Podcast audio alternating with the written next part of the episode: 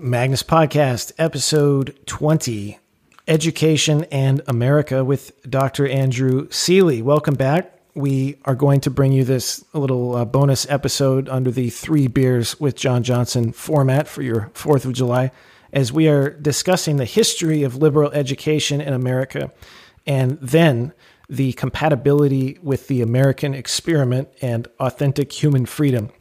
We do cover a lot of ground with Dr. Seeley who is a tutor at Thomas Aquinas College. He's also one of the founders for the of the Institute for Catholic Liberal Education and a board member for the Albertus Magnus Institute, as well as a senior fellow for the Albertus Magnus Institute. Uh, you'll actually hear later in this discussion the very moment, which we taped a few months ago uh, back at Garman's Pubs, now been permanently shut down due to coronavirus. May, may it rest in peace. But there is a there's a moment in this discussion when we ask Dr. Seeley if he will join the Magnus mission, and you'll see, well, you'll hear his answer. It was a good one. So uh, don't don't miss any of this. It's it's a long one and it's worth every second because Dr. Seeley is a wise man. Anyway, I know you're just here for the theme music, so enjoy.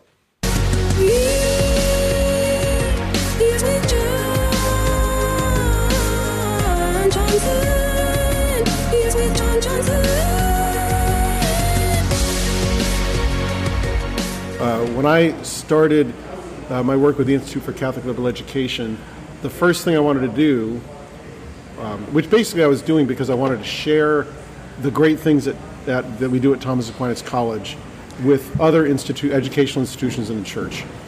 And but the first thing I did was I tried to educate myself on the history of education, and so to see how what we were doing at Thomas Aquinas College fit into the traditions of education.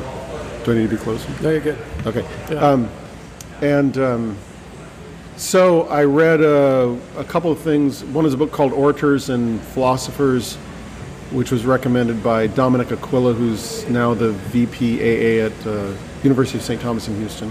And I read Christopher Dawson's Crisis of Western Education. Hmm. And I strongly recommend that book for somebody interested in the, in the his, history of education.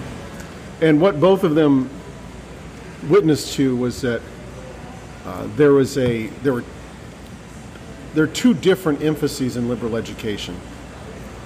One was a rhetorical tradition that is um, where education was the education of the free man was aimed at producing the political leader who was grounded in the best of his own traditions and was able to persuasively and wisely help direct his society.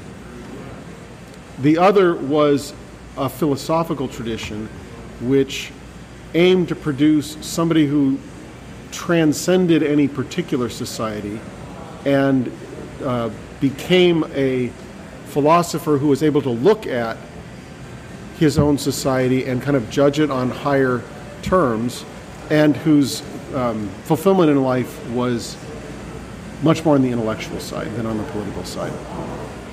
So, um, and you, it, you, find at different time periods, uh, different, uh, those two things are, those two ways of seeing liberal education were, one of them was preferred. Going back how far? Going back to the Greeks. So the Greeks, um, the Greeks started it, and at the time of uh, a lot of where the, a lot of the educational traditions arose. Thank you. Um, there were there was actually there was Socrates, of course, and Plato and the philosoph- philosophers, but there was also Isocrates and Democritus, and those were um, those were teachers of rhetoric, of political rhetoric, mm-hmm. and um, so there was a, a disagreement about what was most important for the seriously educated person. Oh, interesting. Uh, and and um, in and Greece, just sorry, could you restate yeah. the the disagreement there would be between civic yeah. virtue and kind of like that, rhetoric? yeah. Or no, no, or, sorry, civic virtue and rhetoric would be kind of together. So okay, there's a disagreement about whether the seriously educated person should have for uh, should be equipped to be a political leader or should he be equipped to be a philosopher? Should he find his fulfillment in leading his society to the best to be the best it could be, or should he find his, his fulfillment in the intellectual life, the academic life, the the life that's that's really um, participating in eternity more directly? Yep. And um, there was a contention about that in Greece. Rome definitely favored the um, the civic virtue rhetorical leader with people like Cicero and Yep. Quintilian, um, and Augustine came out of that. That was the that was a tradition he was educated in. Um, but then the in the High Middle Ages, the scholastic education was a, a uh, theological, philosophically oriented education. So you're being prepared for that. Right. In the Renaissance, it flipped back to the more civic, uh, civic-oriented rhetorical emphasis. That anyway, so it kind of goes ex- back and forth. Explicitly with, I mean, Machiavelli is up to that question, right? Do, we want virtue or do we want political prowess? And he he sides with, you know, what's easily attainable. Yeah, not though I don't. Uh, both both of the traditions I'm talking about would see virtue as the goal. It's just whether the virtue are the, uh, is the virtue the, the politically oriented, practical leadership virtues, or is it the virtues of thought, the virtues of thought abstracted from considerations of leading. So you wouldn't see the, the the project of modernity as being Either one the of those. abandonment. uh, It would be- it would be something rejection of Totally both of them, different. It'd be yeah. a rejection of both. Yeah. Okay. and um, yeah, so the so the reason I was thought was bringing all that up is because the, there are differences among the Catholic colleges today that focus on that really uh, embrace liberal education. So they want to be forming students to be the best men possible, men and women possible, and to lead the most in, uh, rich, enriched life or fulfilling life. But some of them say, well, that, that life is an, a life of the intellect. It's a life of the mind Contemplative life. a contemplative life, uh, a scholastically contemplative life, and others tend to think more it's it's a it's a it's a life of political virtue, civic virtue, or it's a life, a poetic, more of a poetic life, um, a Can life of the names? I imagination. get- I'm getting colleges that are coming to mind for each one. Okay, well, Thomas Aquinas College is a is a is a, a scholastic oriented curriculum. Yes, so Wyoming probably more. Wyoming, uh, Wyoming is more oriented towards uh, the poetic, the civic, um, and not that they. Wyoming tries to be a, tries to blend both traditions. Yeah. Do Um, you think that's uh, a consequence of the John Senior Yes. MacArthur Yes. divergence at some point? I mean, Yes. like they're buddies, right? Yes. But they ultimately end up doing something yes. a little bit distinct. Yeah. And I, I don't. I'm, yeah. Yes, and if I'm getting any of this wrong, people from Wyoming can correct me, right? Yeah. but uh, this is my impression. Uh, yeah, so your uh, audience would be familiar with John Senior and They are that now. program. Give us give us a little back background. Okay, so um, yeah, so this is really cool. You know, the back in the '60s, Yeah. as Catholic higher education was falling apart, Yep. uh, there were people for whom it was incredibly distressing, and they wanted to do. They were impelled by the Spirit to do something uh, radically different, right? yep. And a, and a number of those people gathered together in Wyoming in the summers um, for the Institute for Catholic Thought. Do, you, know- do you know about that? I can't Lar- remember. Laramie, right? Yeah, I can't remember the name. Um, but among those were Ron MacArthur, who ended up being one of the founders of Thomas Aquinas College, John Senior, who helped to found the Integrated Humanities Program at the University of Kansas. May rest I- in peace. What? May he rest in peace, yes. And I think that um, I think also the founder of Christendom may have been Oh, I didn't one know of that. one of those. Um, at any rate, they were they would come together and, and enjoy talking with one another about the Catholic intellectual tradition, but then also they started to make plans for what kind of what would they what were they going to do about it.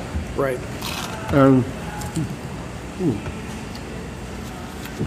So um, Ron MacArthur and John Senior both had different ideas. Ron MacArthur wanted to found a Catholic program. He was he was a professor at the uh, integrated pro, pro, um, sorry integrated humanities program at the St. Mary's College in Cal- Northern California. Yep. So that was a program that was inspired by and learned from the St. John's College great books, uh, Mortimer Adler That's right. program, Robert uh, Hutchins. And made Catholic, right? They sorry, The St. Mary's program sort of christened. yeah, they were. it was it was definitely Catholic, um, but trying to take advantage of trying to baptize what was done at St. John's College. Yep. Ron MacArthur and some of his colleagues there felt that they were constrained by the fact that this was a program within a larger college which didn't share the goals of the, the, the goals of liberal education. Which is evident today. I mean, Yeah. at St. Mary's, it's uh, it's it's a battlefield, um, and definitely most of the college has gone the way of the world. Yeah. And But I it's- think it is th- very interesting that the uh, the integral program and the philosophy program, which is pretty much intermingled faculty, um, have really stayed amazing. I Mm-hmm. mean, they're still there. They're still fighting. They're still Catholic. Um, the Joe adminis- Zapata, one of uh, one of our alums, is- Zapatas is there. I just interviewed him on the Mm-hmm. podcast. Yeah. Um, so they're fighting the good fight. While Yeah. the likes of uh, MacArthur and every other TAC president, fought, you know, ran away. Rather Well, than, they said they, they realized that if we want to do it fully and completely, tabula we need to have our, Yeah. our own place. And so they did. They, and it was a crazy thing to do. yep. Um, and you probably heard some of the the stories of the of the founding times and how difficult it was and you know how they never they never really knew if they were going to get a paycheck the next week or not Right. Um, but they they persevered and it's really flourishing now um, program of liberal studies at, at the university of notre dame is another one that um, was a program devoted a great books oriented program within the larger university, but then it's it's all also had that difficulty.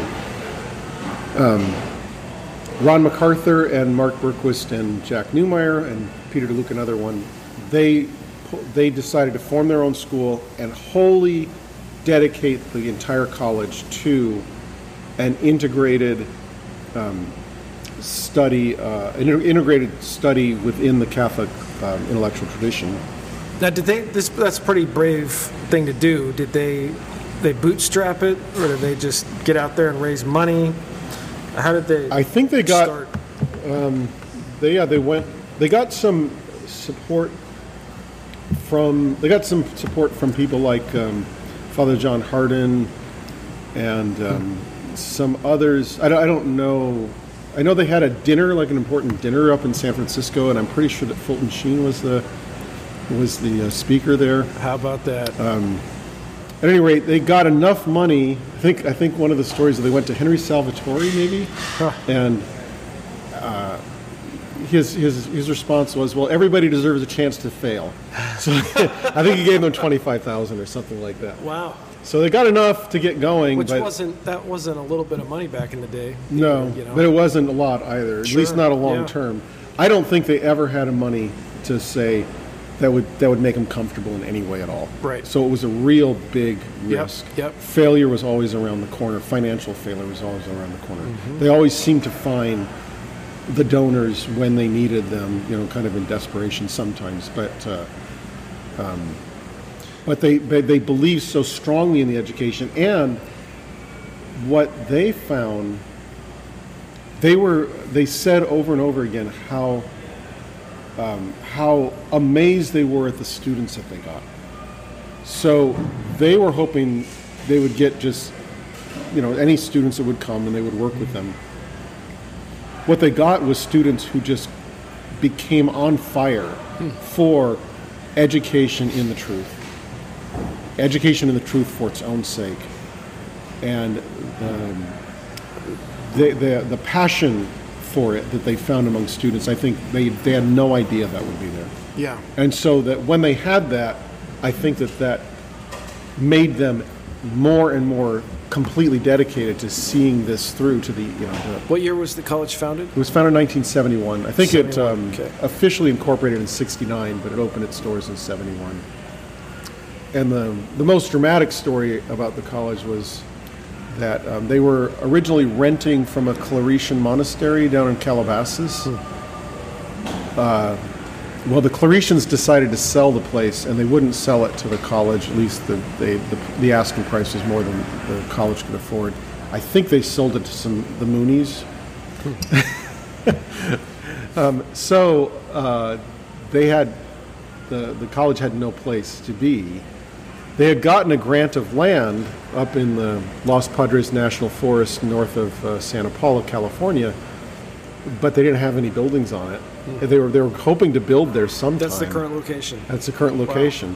Yeah. It was pasture land. It was a it was um, it had been summer residence for people, but there were very few buildings. Mostly it was pasture land and oil land. And um, they realized in 1978 that they had to open their doors. That if they were going to open doors in 1978, it was going to be there. Yep. So they um, they they managed to get some modular buildings set up.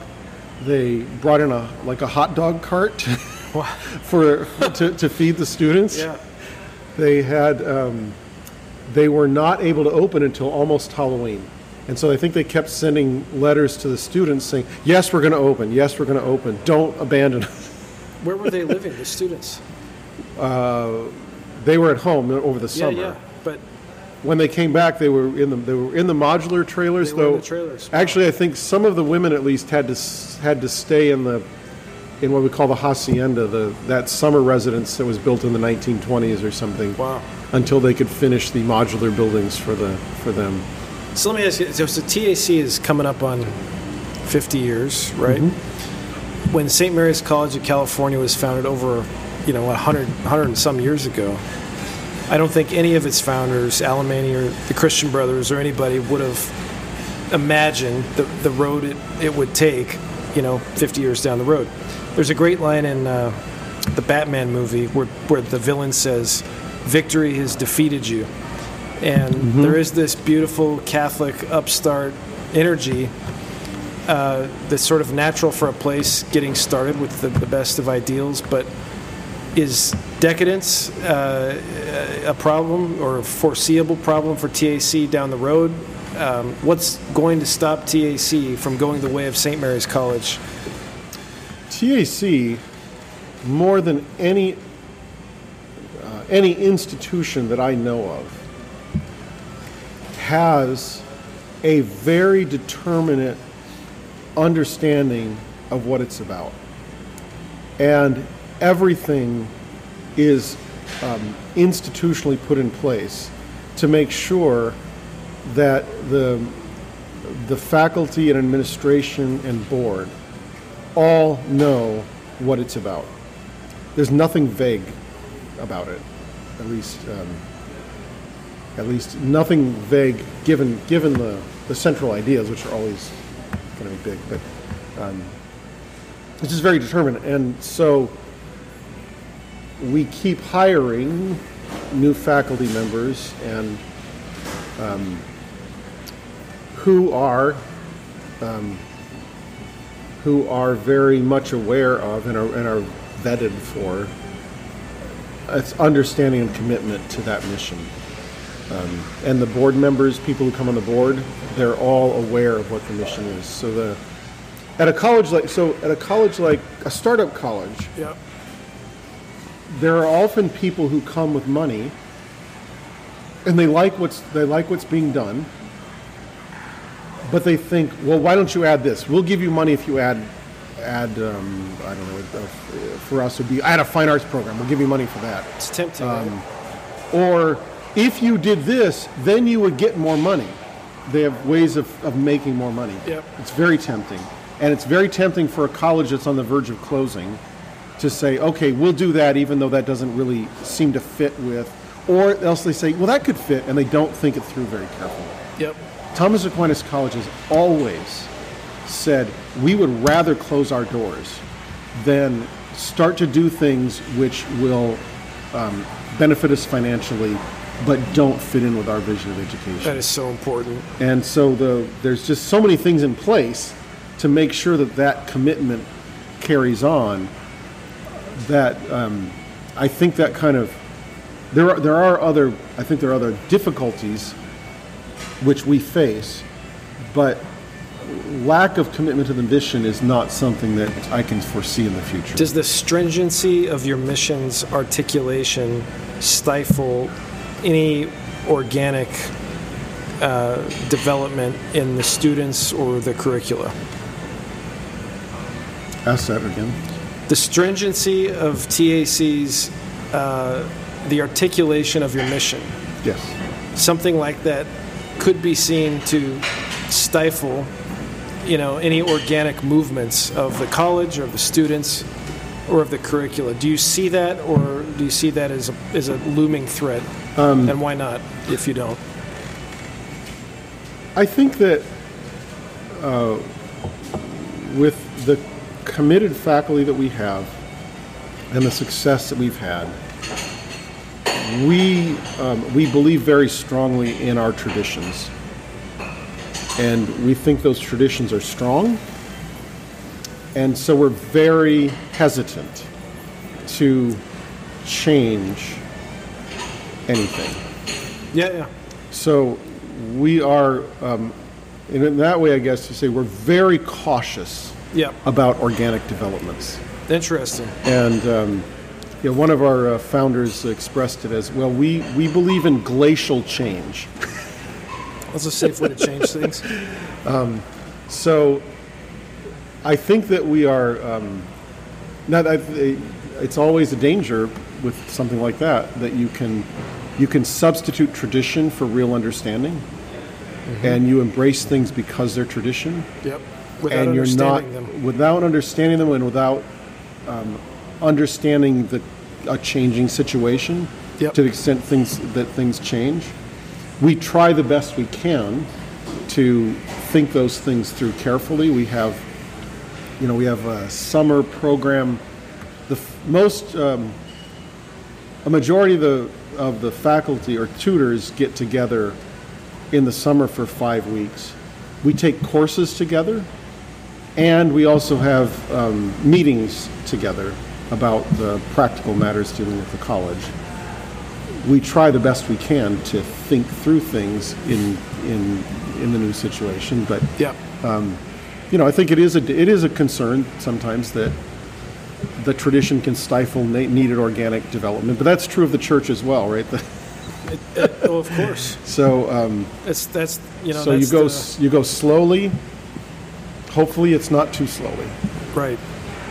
When I was at St. Mary's, I think one of the things that you know myself and many classmates were grateful for was this notion that I didn't realize you were a St. Mary's grad. I was. yeah. Okay. Yeah. So you were in the integrated humanities program. I was philosophy, but Yeah. it's Okay. Mm-hmm. uh, a lot of cross pollination. Um, but one one of the things that I came to be very grateful for was that uh, the best grapes grow in the rockiest soil, and so it was actually you know with really, really beautiful and Catholic uh, faculty curriculum ethos in the, in the integral program in the philosophy department at St. Mary's College in the midst of all of this chaos and destruction turned out to be great intellectual target practice. yeah, yeah. Uh, and, and really, we had to we had to fight. We had to understand what was at stake. We had to understand the arguments. It was anything but a Catholic bubble, which I think was great for a personality like mine. Right. And, and that's not for everybody. Right. Right. But that's we were talking about how um, we think we started talking about this um, maybe before the podcast, but about how um, um, uh, I think that Thomas Aquinas College offers the most complete, thorough, thoroughly thought through um, experience of Catholic liberal education that you'll find anywhere. How do you avoid becoming Catholic bubble? But Okay. there are reasons, there, there are strengths that other institutions have that we don't have. Yep. and um, and that we don't just usually we don't have them because we don't want them. Right. so um, there there are a lot of reasons why. I'm so glad that there are so many other institutions that are available for for young people. One of them would be to be in the midst of a vibrant, eclectic situation where your ideas are challenged all the time. Yeah. And where you can take what you, you've been you've been reading Plato. Well, now you get to go talk to the people in the drama department or something. That's right. uh, uh, st- friends of yours that might be doing drama or engineering or something, and let, Yeah. well, let me try to convince you of this. And that is, um, or you read the Lysistrata and then go talk to the women's studies department. did you do that? I can tell you stories. That, that's uh, that's really interesting. So the um, I think that uh, it's a great thing that that's available uh, for people, and you and I think that it's it's harder in that situation to get a like completely ordered education. But on the other hand, Right. you have a much you're you're much more um, vibrantly interacting with the, with ideas that challenge your principles, and so you really think them through a lot more. Our college does we, we like to get people who um, are not in the catholic bubble. We like to get people who are from public schools. We like to get people who are not even catholic as long as they're respectful And of our traditions i think that i think that many of them thrive Yeah. um, i think others might find it a little too stifling. Mm-hmm. but we want them precisely because we think that our students need to be our, our students need to be challenged more. In the early days when I, i'm a graduate from thomas aquinas college so uh, i graduated in 87 and we had people uh, there, there was no homeschooling then. There were no classical liberal arts schools then everybody was from the same basically the same relativistic environment some had more catholic families that remained strong in spite of the, the difficulty of the times most of us didn't Pretty bad. Pretty So- bad time in the church, huh? oh man Yeah. yeah, the the seventies is, as far as I can tell, it's the worst time to have been raising a family in the history of the world, apart from warfare. You know, apart from having your homeland invaded, that was about the worst time to be And raising maybe a even worse than having your homeland invaded. It I might mean, be. Yeah, I, I just Yeah. I've never experienced that, so Sure, I don't know. sure. But uh, other, apart from that, it's just insane what parents had to go through right then. So we had people from um, people who brought the world into the college, and then and then so there was a lot of clashing that went on then. Uh, now our students are mostly from um, pretty intense Catholic families, pretty intense Catholic um, educational situations, Yep. and um, and I think it is a, a danger sometimes that we that they don't they just don't have the questions that would that would challenge them. Is that something doesn't come to them naturally? you accept, or is there, or do you have um, ways in place to deal with this and counteract it to some extent? I I don't think there's any, there's nothing formal Yeah. to counteract it. I think that the tutors, as uh, leaders of the discussion, you want to provoke it. You want to you you want to bring more challenging Yeah. things to the students uh, and into the conversation. Um, it's difficult. The seminar method is such, uh, you know, you, TAC does it probably as pure as anybody does. And that is the text is the master in the room, right? And you, you obviously you take TAC takes Aquinas and Aristotle as masters as well. Um, but you're you're a tutor. You're not a lecturer. In other words, you're there to guide, facilitate a conversation. But the text is is the master in the room. Is that fair to say?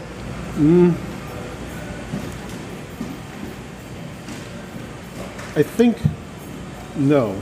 Well, let's see. I mean, at least there's some nuances. I'll edit that out and make a more intelligent question out of it. No, it's fine. I'm just I kidding. get, no, I get the, yeah, I get it. You might have to edit the onion rings out of it. um, I think that in some ways, probably you'd find a pure great books experience at St. John's College, Okay. Yeah. possibly at St. Mary's. There's a really interesting. So you, you, you, you're interested in this stuff, you want to read a little thing called Three Days of Dialogues on Liberal Arts. You'll have to ask me for it because I don't think it's in, in print anymore. But a friend of mine did a um, put a PDF copy up, uh, made a PDF copy. Three Days of Dialogues on Liberal Arts, and so this was in the 70s. It was late 70s, maybe 78, and it was hosted by St. John's College Annapolis, and they brought together um, le- uh, leading figures from St. Mary's, Thomas Aquinas College, Yep. uh, the PLS program at Notre Dame. Of course, the St. John colleges were there. Excuse me, there were, there were uh, a few other representatives. And they had three days where they talked about liberal arts education and great books education and how it fit. And in the second day, you see, um, you, I think you see, witness the Thomas Aquinas College difference. So the um, uh, in that second day, um, Mark Berkowitz starts to talk about the, this, what he thinks is the he thought was one of the most fundamental differences between Thomas Aquinas College and the other programs, is that theology and philosophy are tutorials in our program. They are not in the seminar. We do theological and philosophical works in the seminar, but we have theology and philosophy tutorials. Now, in the in the St. John's College um, curriculum, tutorials are where you learn sciences Yep. and and the and the and the, the liberal arts. The seminar is where you talk about ideas, Always with a text. always with a text. Yep. Yeah, but um, in our program, theology and philosophy are considered sciences. These are not these are not works that you read where you're getting a lot of exciting opinions. That's right. And you're trying to come to your own view of what's what's right and beautiful and good. They are sciences that start from principles and proceed in a demonstrative fashion. So um, that's uh, sorry. So that that is a, a real root way in which we'd say Thomas Aquinas College is not a great books. It's not a great books college. At least we don't we don't define ourselves by the great books. We define ourselves by the Catholic intellectual tradition, and the the so the the most important parts of the curriculum are the theology and the philosophy that follow um, a demonstrative method. how is that taught? Like how how is your how is theology taught if not in seminar method at TAC? So this is this is interesting. Um, so seminar method. Tell me what you mean by that. What do you mean by seminar method? A text, a circular discussion of uh, undergrads pointing around in the dark, in limited number, and um, you know trying to make intelligent conversation, which usually develops into something real beautiful. I mean, I don't want to dog on the seminar yeah. method. I, I love it. Right. Um, I think it has its deficiencies. Like it's it's it's um, like Philip and the Ethiopian eunuch. Like I've got the book, now I need somebody to break it open for me. Yeah. And I think um, you know if we could figure out the right balance between having like a master in the room with the text lecturing and then breaking Yeah. it out into discussion, that might be the sweet spot. Right. But seminar would be discussion of a text among peers uh, that include students and a, and a faculty member there who's guiding them.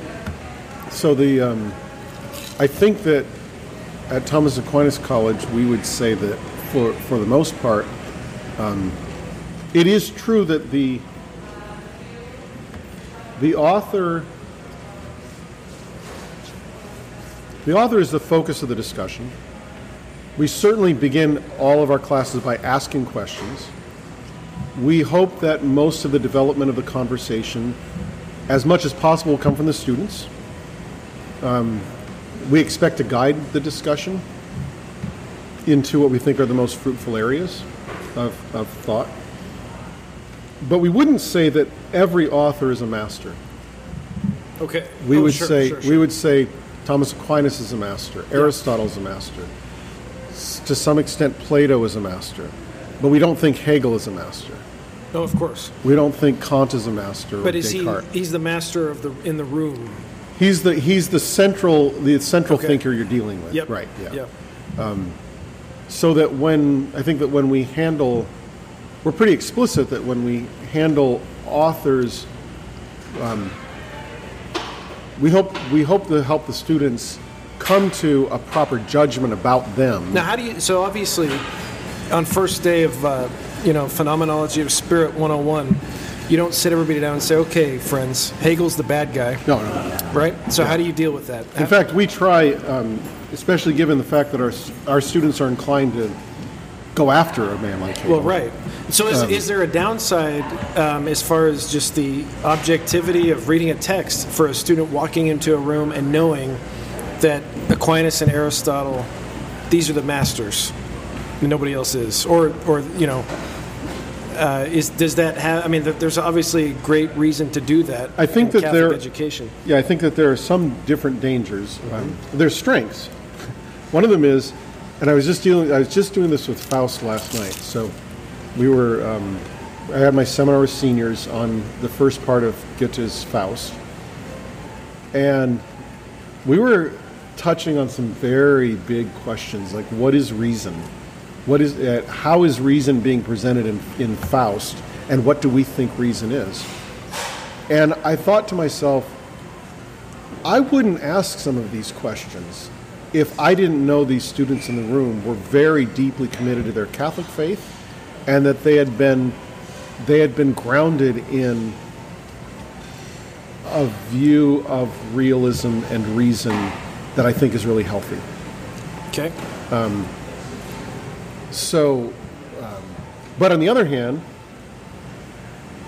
sorry, ask the question again because I, I got. Is there a downside to having the pre-understanding that Aquinas and Aristotle are Yeah. masters? So the strength is that they have they're not just they're not just encountering Faust and uh, ready to be uh, swept up by Goethe's amazing presentation of of the rejection of reason and the pursuit of passion. They're not they're not going to go there. That's a strength. It can also be a weakness in trying to because be they're not going to go there. uh, but because they're not even going. It's going. They're not going to be un- sympathetic to it. Right.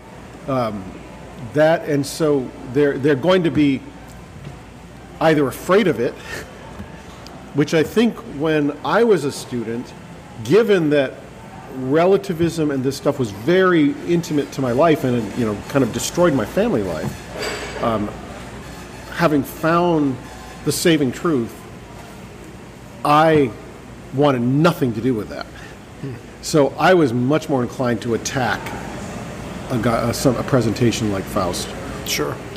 The- and I think others of that generation were. I think that to some extent, this new generation, which has been, you know, the children and sometimes even grandchildren of our alumni, um, they're more likely to not have any comprehension at all of why Faust would be compelling and attractive.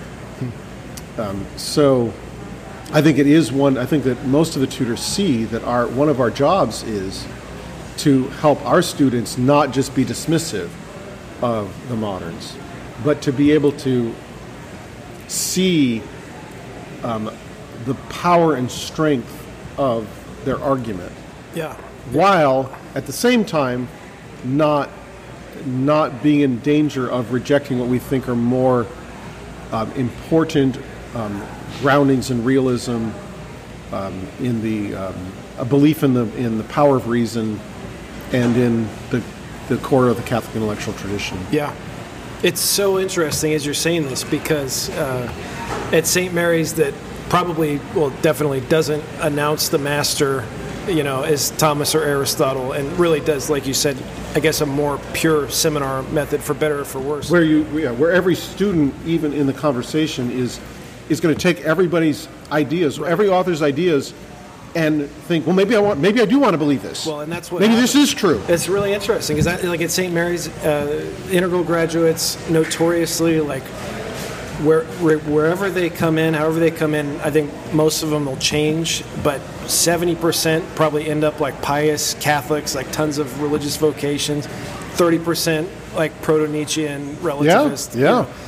because uh, they bite on the wrong hook. yeah and I, it might be even more at, at a place that doesn't have a doesn't have a faith at all that is central That's like, right. like st john's like St. John's. Yeah. Um, so that's so interesting because there is like there's the upside, there's the downside. I mean, I think definitely you have to know how to at least engage the moderns, given that that's that's the water we're all swimming in right now.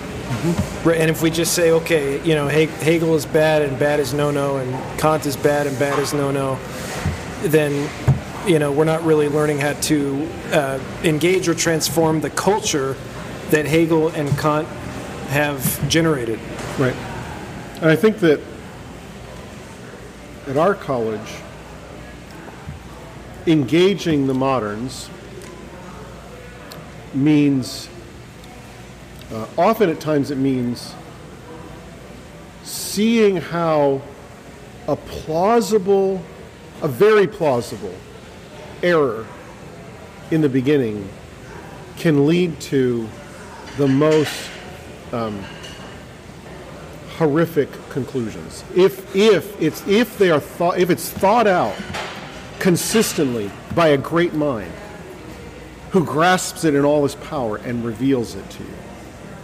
So part of engaging with the moderns is is seeing that the error is plausible and the, then the, the thought that then reveals it in its I guess in its full sinister character. Yeah. but you don't you that you don't see it in the beginning. Um, so Descartes Descartes' passion for certainty, his passion for certainty, and and his grounding his certainty in self-awareness. That's very plausible. Not only is it plausible, but it's plausible in me. Right? It's yeah, exactly, exactly. Um, but then you you see as you follow out his his his exposition of that idea, and or that commitment, and then see how that's developed in the empiricist, and then ultimately in Kant. Um, you see what what that'll ultimately lead to, and it's like no, we we mu- can't go that way. Yeah. There must be something wrong in the beginning. So that's part of the engagement with the moderns. I think that another enga- another aspect of the engagement in the moderns is saying, have they seen things more clearly or worked out more thoroughly than the tradition has? Things that are really true. Example. Um, well, the uh, modern science. Yep. So, and I think that this is this is my understanding from Ron McArthur, the founding president of the college. Though I, I might be not getting it right, but um,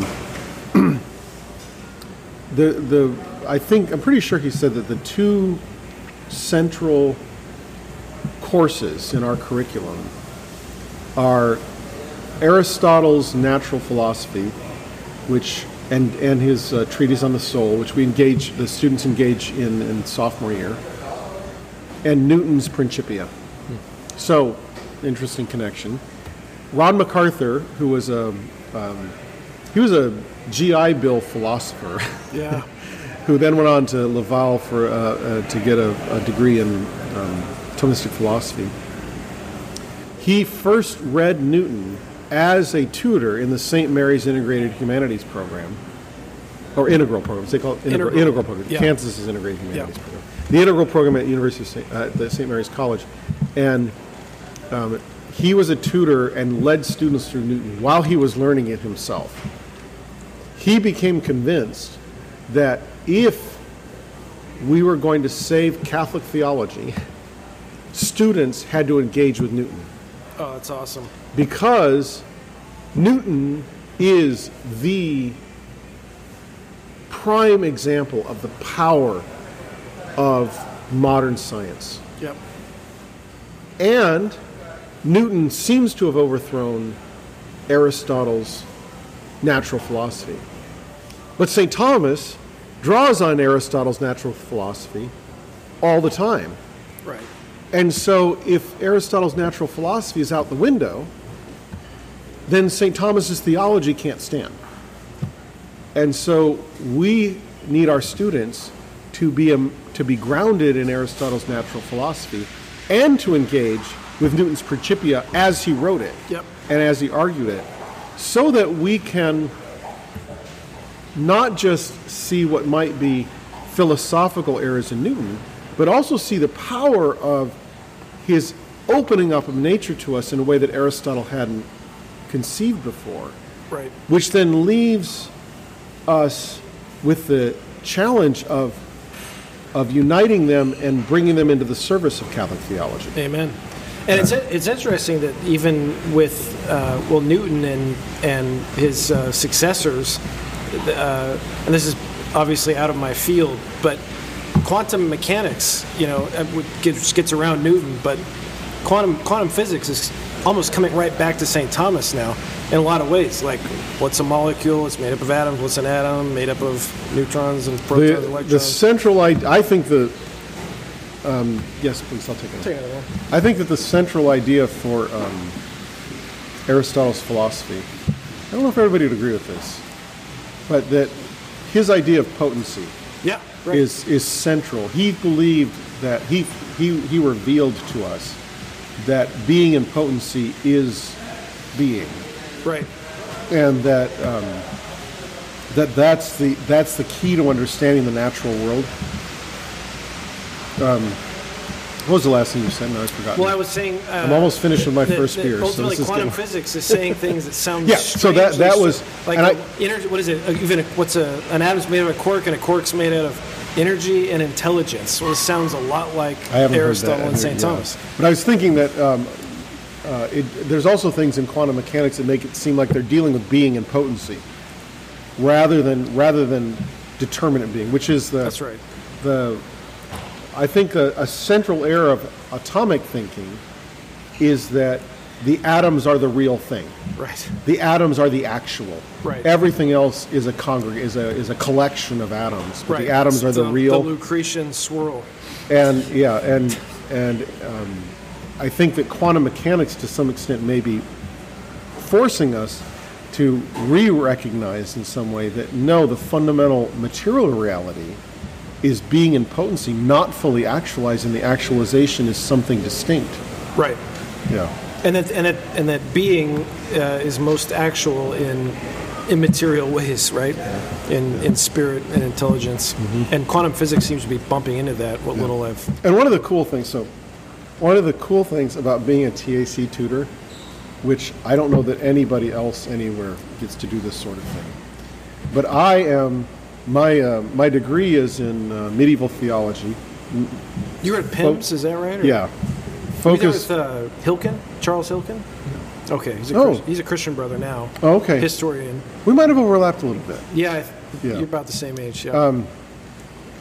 but the uh, so I come to Thomas Aquinas College, and we believe that for the students to receive an integrated education, the te- the teachers have to be integrated.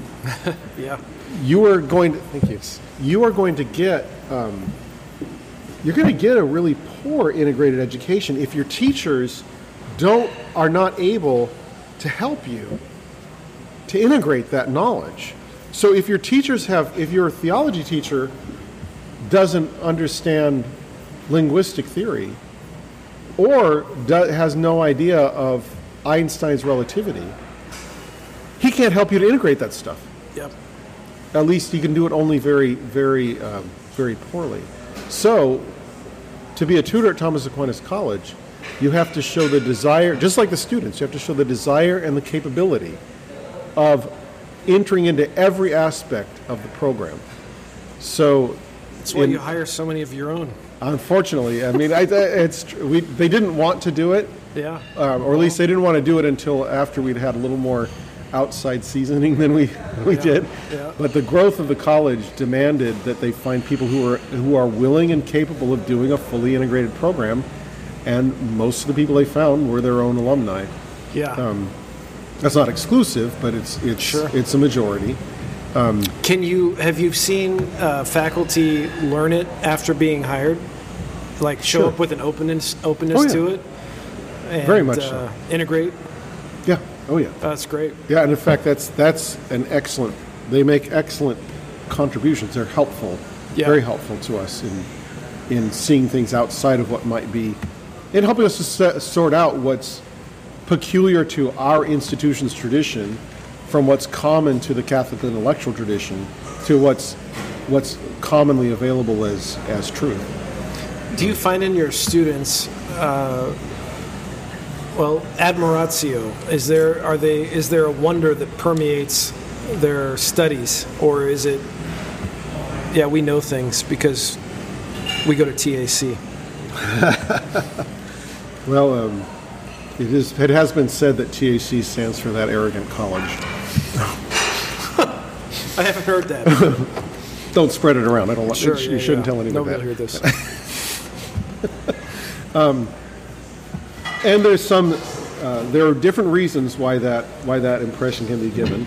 One is that we've certainly we've certainly bred our sh- our share of arrogant students. Um, Another is that we get used to a kind of intense sort of open debate that that makes it seem like we're arrogant with others when we're really just sharing our mind. yes. Uh, but we're kind of strong-minded because you're always facing challenges, and other people aren't used to that. Um, but um, so remind, think- me, of I your- think the re- remind me your question. Well, what was ad, your question? uh, the, the- Admiratio. Yes. Admiratio. So um, the uh, I think that that's always a danger. I think that as an institution, we're aware of that danger, and so we work we work hard to try to counteract that and to really breed humility, intellectual humility. That's what ought to come from from these kinds of conversations that we have, to breed intellectual humility.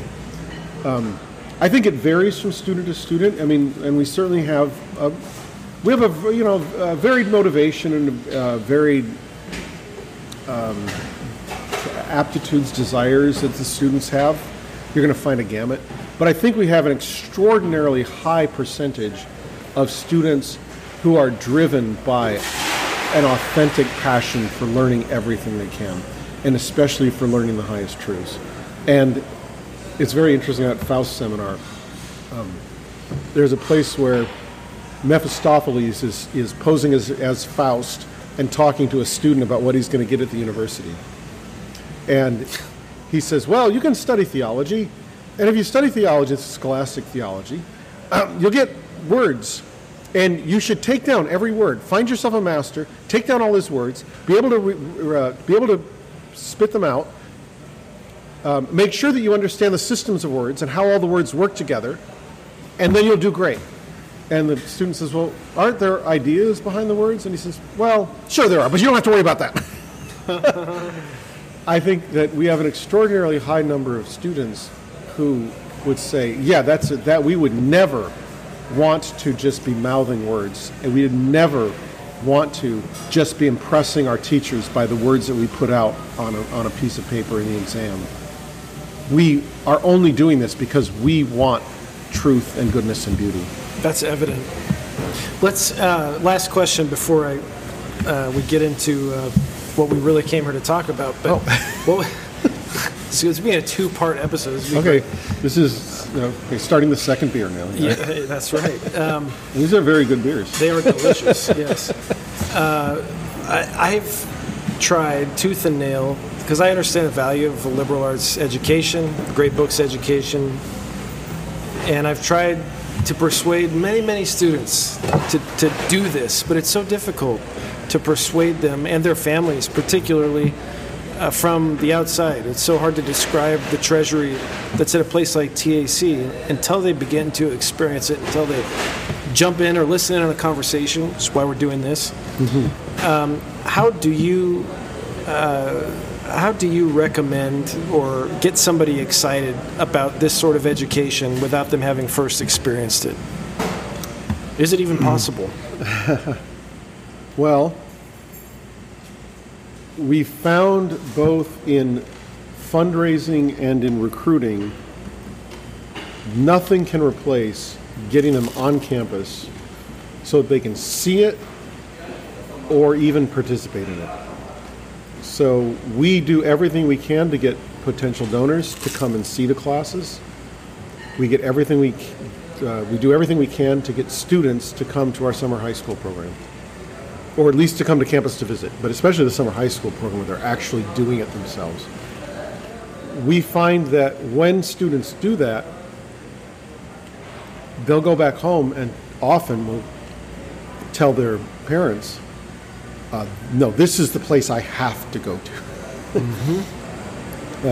They got to come and see it. They got to come and see it. So I think it's very difficult for a student who's been educated in the normal way of things to imagine the liveliness and excitement and joy and pain that can come from really um, reading the greatest minds that have been, having them open your mind to the fullness of the world, and then working with your fellow students to grasp that to the extent that you can. It's, it's very hard to do that. Tough Um, sell. it, it's something that I mean. I think that um, it is a tough sell. I think for people who who who just don't see. I think in the way that education is done, you know, you know K twelve education is done today. There are some students who thrive in it. Yep. They they like the fact that what they're being, what they have to do is just memorize a bunch of stuff and get it out on the test and pass those. They'll get as high marks on those tests as they can. There's some students um, for whom that's difficult, but they don't. They don't. They kind of feel bad about themselves that they're not doing it as well as others are. And there, there are some for whom it's like, why would I? I they, they just blow it off. They, they rebel. They either rebel. They rebel against it either quietly or, or in a loud way. Yeah. But that's all they know about education. And to realize that um, education is meant to um, meant to arouse and direct their highest human capacities in uh, in engagement with the most difficult and exciting things. That's just not. Yeah, they don't. They don't. They can't imagine it, so you can't convince them unless they're come to see it. I think that the, the people who, uh, the students for whom it's most, um, where the sell is, is possible, are ones who they really like reading. They like reading. They like reading things that are not in their curriculum. Yeah. Yeah. they like reading histories. They like reading even fantasy, you know, good fantasy stuff. Um, some of them like they like real science. They like they like the wonder of science. And then them you can say, yes, we, we give you hope that what you find is unusual for you and kind of makes you weird. You're, you're normal. At You're TAC. normal at TAC. The weird is normal at TAC. You have a home. Have you had any success with um, That, by the way, was my experience. your was- normal at TAC? When I came at when I came to TAC, it was um, the uh, within three days. Yeah, exactly. Within three days, I felt like I was home in a way I'd never been before. Were you a nerd? I guess. I mean, I suppose. I was quiet. Do you have non-nerds at TAC right now? Mm-hmm. Okay. We definitely have non-nerds at TAC. You can see them on all our glossy photos. Have you ever tried the? Because I've I've been experimenting with this sales pitch for this sort of education, and that is the actual the practical benefits. Is uh, you know because you get the objection immediately, right? Well, what are you going to do with that? What are you going to do with that? Right. And I've just started saying, well, uh, whatever you want. Really, it's it's universally applicable. When when you know how to think, you're going to know how to get hired. When you know how to mm-hmm. think, making money is is really easy to do. yeah. Especially if you realize in our time, careers change so much. Right. That everything changes all the time. Yep. To succeed in an ever-changing environment, You need to be a generalist. you need to be a learner. Yeah. You need to be somebody who can come into any new situation and say and identify quickly what do I need to know and how am I going to learn it? That's right. And and that you can go and do that. So my brother never took any computer degree. He just was a Thomas Aquinas College graduate. He is now working in the highest kind of highest technical levels of Amazon Web Services. Wow. And I tell you, he did it because he knew how to learn on his own. That's it. Nobody said, I'm going to teach you this stuff. He said, Oh, I have to learn Oracle. Okay, how do I do that? Mm, And not only that, not only did he learn it, but then he did a website that taught other people how to learn it quickly. And then he made a lot of money. Wow. And he's just done that at every single level as he's gone up. Is what's the next thing I have to learn? Um, he, from Thomas Aquinas College, he was given uh, the, just the habituation in learning all kinds of new things. Do you think great books colleges need to adopt that line of sales? I mean, for lack of a better word, right? Because that's what the secular colleges are doing. That's what Harvard's doing. That's what everybody's doing. You know, come here because you're going to get a great job and make money. And the joke is, you're not. You're you're not going to be employable. You're going to be saddled with debt. Uh, you're going to be pigeonholed. But places like TAC can actually do what the secular colleges are, you know, loading their coffers claiming to do. Yeah. Is it a betrayal of the sort of education that, that you're offering that is an end in itself? Is it a betrayal of that sort of education to, um, you know, proclaim its tactical and practical benefits? I think that that would be bad for our kind of institution to make that uh, prominent. I think it's important It's for got to be the dirty secret that Well, you're actually I going to be think able to make a ton of money. I think it's important for us to alleviate concerns by making that a secondary, a secondary kind of thing. So we, you know, um, I don't even know if they're up there now, but if you go to our admissions, uh, the admissions wing of our administration building, for quite a while they had just placards up showing the variety of careers that our students, our graduates have gone on to and been successful in. So I think it's important that for parents especially, that they see um, that their their child is not going to come to our college and be given uh, be given an education that's worthwhile for its own sake, and then not be able to re- support a family when they leave. Yeah. But that shouldn't be the primary thing because we would be attracting then people for the wrong reason. And if you're if you're attracting them for the wrong reason, now sometimes they might come and they'll they'll say, "I came here to get a job because I wanted to get a, get advanced in the world." And then I fell in love with what I was doing, and then I forgot about being a lawyer. You know that that can happen. But I think overall for the institution it would be bad because you you'd end up with a, a critical mass of people who weren't there for the for the learning for its own sake. But I think for a more evangelically minded program, that that could be a good thing because you're thinking, oh, we're going to attract people who think this is going to be something that's going to further their career, and we're going to seduce them, well, yeah. seduce them with the truth. I mean, you, well, yeah, you're you're conveying it in the mode of the receiver, right? Right, And right, to somebody yeah. you can't sell on the beauty of the contemplative, you know, wisdom of uh, you know the great books education. You can you can definitely Yeah. attract them, make it more palatable. Yeah, say, I hey, you guys can do whatever you want for this kind of education. You can, Yeah. and that, that's what that's what it is to be a liberal education, right? Mm-hmm. Yeah, it is. Um, and I think that it's another aspect of that is I'll tell you a story. Yeah, So, you like stories? love them. So um, I met at a party this older fellow, and since I'm a grandfather, this is quite a bit older guy. um, and uh, I found out that he had he was um, he was a vice president in some kind of large corporation here in Southern California, and he'd gone to Boston College in the 50s, and he'd gotten the Jesuit, the serious Jesuit education back then. So I asked him, you know, what, how did that help you in in your in the bus in your business life?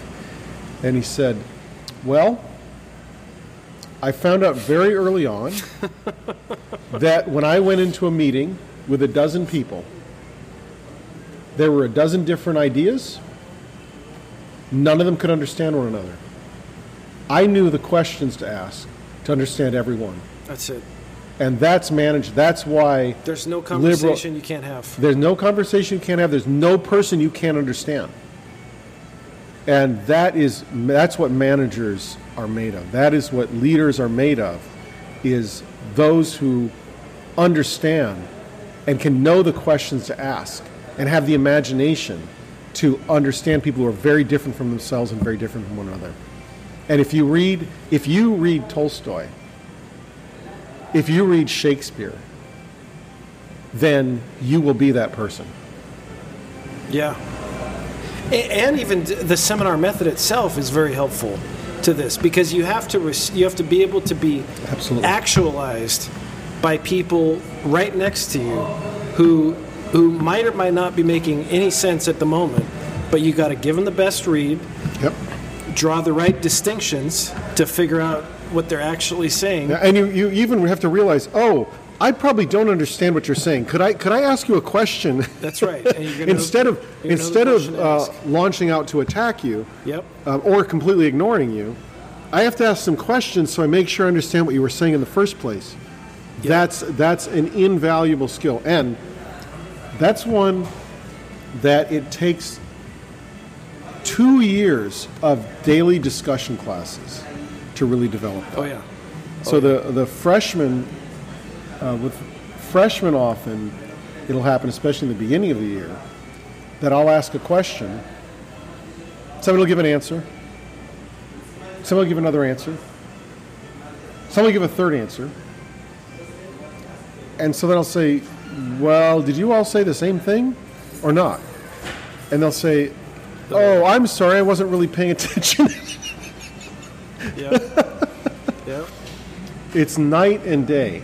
Yep. for a tutor leading a discussion with freshmen, especially early on, and then leading a discussion with juniors. You ask a question of juniors, They're listening. and you can not only are they listening, but you can kind of sit back Yep. and kind of be quiet for half an hour because they know how to work with a question, they know how to talk with one another, they know how to work with the text, they know how to they, they know how to learn, they know how to advance themselves in learning sufficiently to get really deeply into the the um, the truth and the difficulties of a great author yep. uh, on their own. You know, and then usually, you know, half an hour, 45 minutes. I mean, I'll, I'll probably say a few things, but then, then a half an hour, 45 minutes into it, then I can start to say, okay, well, let's press this harder. Let's go a little further. And, um, and it's, that's just, that's just It a is. joy to see. It's So, th- so see. there is a difference between an education and a training, and uh, but but in, in many ways it seems like there is a sort of training that happens at a place like TAC that is a byproduct of the education. In other words, the goal is not the education, but but these students are being they're receiving a great training on just dealing with people, learning to deal with questions, learning to parse arguments, and um, and learning this lost art of uh, respect for people right next to them. Yeah, respect is a great, that's a, that's a, yeah, that's a great thing to see. That is to see Is happening. To, to see in the in in your interlocutor, no matter who it is, is, is your worst enemy, you know, you know, a terrible person, rude person, whatever, or your brother, you're going to see in that person the capacity to actualize you as an agent by by just being there talking to you. Yeah. Now the um, one of the one of my one of the older tutors, been around for a long time, uh, told me early on in my career. He said that charity makes this place. It's he said we could not have the success we have if the students weren't grounded in charity. I don't know how that how that compares with your own experience, but Definitely. that that we are um, that all of our students are motivated by their by their life of life with Christ to treat their fellow students with respect is is huge for being able to have the kinds of conversations we can have. They see Christ in their fellow students. Mm-hmm. I mean, and that that can and get sometimes they see the cross Yeah, in their fellow well, students. Exactly, right, right. That can be, it can sound fluffy to speak like this, but, Yeah. but it's a very real thing. Yeah, uh, you know, see, uh, what did I just see? A, there's a sign, a billboard in Santa Paula that I passed today that was about um, civility. Pass it on. I don't really. I mean, I think that's a that's a cat poster Yep. in modern life, but that's that's absolutely true at our college. That the students in the classroom learn uh, a deep sense of civility and respect, which is a flowing out from their from their um, from their Catholic faith. What kind of a student, especially, would thrive at, a, at Thomas Aquinas College, particularly? Not not the great books in general, but at Thomas Aquinas College, particularly, who should give it a special look? What we look for in admissions are is desire and ability. Desire to um, to embrace the full breadth of learning. So you have to have the desire to um, to learn from the scriptures in St. Augustine, to learn from Aristotle and Plato, to learn from Ptolemy and Copernicus and Kepler and Newton, to learn from uh, Martin of Denmark, who was a medieval Latin, a medieval writer on Latin grammar, um, to uh, to read all the literature and history that we do. You have to want you have to want that breadth. And then the other thing we look for is ability. Um, are you uh, are you capable of reading hard texts, getting through them, being able to have some beginning grasp of them, not not a high level, beginning grasp. The vocabulary isn't going to overwhelm you, and you can do math. So um, we look really hard at uh, math, uh, particularly standardized math scores. Though it's it's getting so much harder with the On the admission side, is TAC more in the uh, recruitment or filtering end of things? In other words, I don't know what, what is your acceptance rate? Can you be turned down from TAC? We have a rolling admissions policy. Okay. So it was founded on the idea that this education is for all. This is not just for uh, for elites. If you mean by elites, um, uh, the people with the best educa- best high school education and the smartest people. Yep. We think it's for all human beings as long as they can do it and keep up. Um, so you're really going to go for that third beer, right? Oh yeah. So um, the uh, so what uh, we have a rolling admissions policy, which means that we take each application as it comes in, and we decide about that student on his own merits. Can he do this? Pro- can he or she do this program? Do they have the right desire for the program? If we say yes, they're in. Great. We don't we don't rank them. We don't wait to make decisions until we can we can pick the best and brightest. We think it's um, I guess that not only is that our um, sort of Catholic impulse to serve all, but we think it's highly beneficial for all of the students that there's a range of quickness and ability in the classroom. We think that the smart, the fast students learn to be more careful and thorough from, from the students who take longer. And that the students who take longer often see questions and difficulties that the really fast people just want to blow over. Yeah. So we think it's it's it's really helpful to have a mix of ability. So in answer to your question, um, I, I think I think that we're pre- we've been pretty good about consistently, whether we're afraid we might not fill the class, or whether we have a waiting list of hundred, at taking each student and saying, can this person do the program? Do they have the right desire? And just judging on that. That's we, great. We've really, and, and that partly is So done because partly it's because um, tutors, uh, the admission committee is filled with tutors. Yeah, okay. So I, don't- I don't know whether other institu- how other institutions make right. those decisions, but Right. our teachers in the classroom, and you want students make the decisions. to graduate with as little debt as possible. we're, we have we are the best. We're like Yeah. number one or number two in the country at making sure that students are not encumbered with debt, not uh, encumbered with debt when they leave the place. I think that the the normal maximum for a student who needs financial aid from us is eighteen thousand dollars when they graduate. Wow. which is easily, as I know from my own kids, because tutors, our faculty kids don't get any benefits. I could have gone for that. That would have been nice. faculty students or kids are just treated like everybody else. Yeah, but you guys pay So- your faculty. Is this right? I, maybe I mis I misunderstood, but you pay your faculty based on what they need, and you charge your students based on what they can afford. we pay our faculty. We have actually um, a very uh, standardized, structured Okay. um, pay scale that appl- applies, applies across the board. We're very democratic. But do they make more a money if they have more kids? yes, so there is a child allowance That's that, so awesome. um, which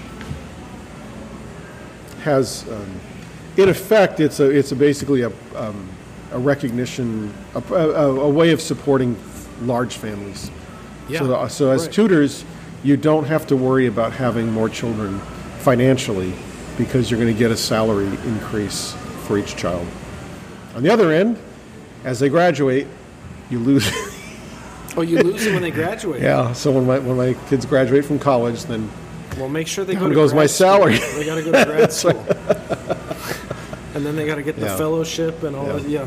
But the uh, I think our financial aid is amazing. My uh, daughter works in the financial aid office. Um, that the the care that we take with each family to um, to try to understand their situation and give them what they need to make it possible for their student to come It's is, is astounding. I, I would not have been able to come Yeah. uh, myself Yeah. if it hadn't been for I for just the had college's lunch with a generous student today here who is uh, not of means by by any means, but he, you know, he's going to have less than twenty thousand Yep. dollars in total Yep. debt. And that's very. You can pay that stuff off if you you know within within a year if, That's you, if you live at home. yeah exactly. yeah. So that's um, and I think we're very committed to that. When I was a student, um, we weren't allowed to accept federal student loans because of uh, requirements that we wouldn't agree to. Right. And so that meant that as a uh, when I graduated, I had four thousand dollars in debt because the college wouldn't agree to it, but they made sure that there was money available for students to come Yeah. if they had the ability and the desire. It's great. That's a summer job right there. Just- Yeah, and this we're going to get in it. We're going to take a break here and get into this on the on the other side of it. But um, there's a huge bubble that's got to pop soon.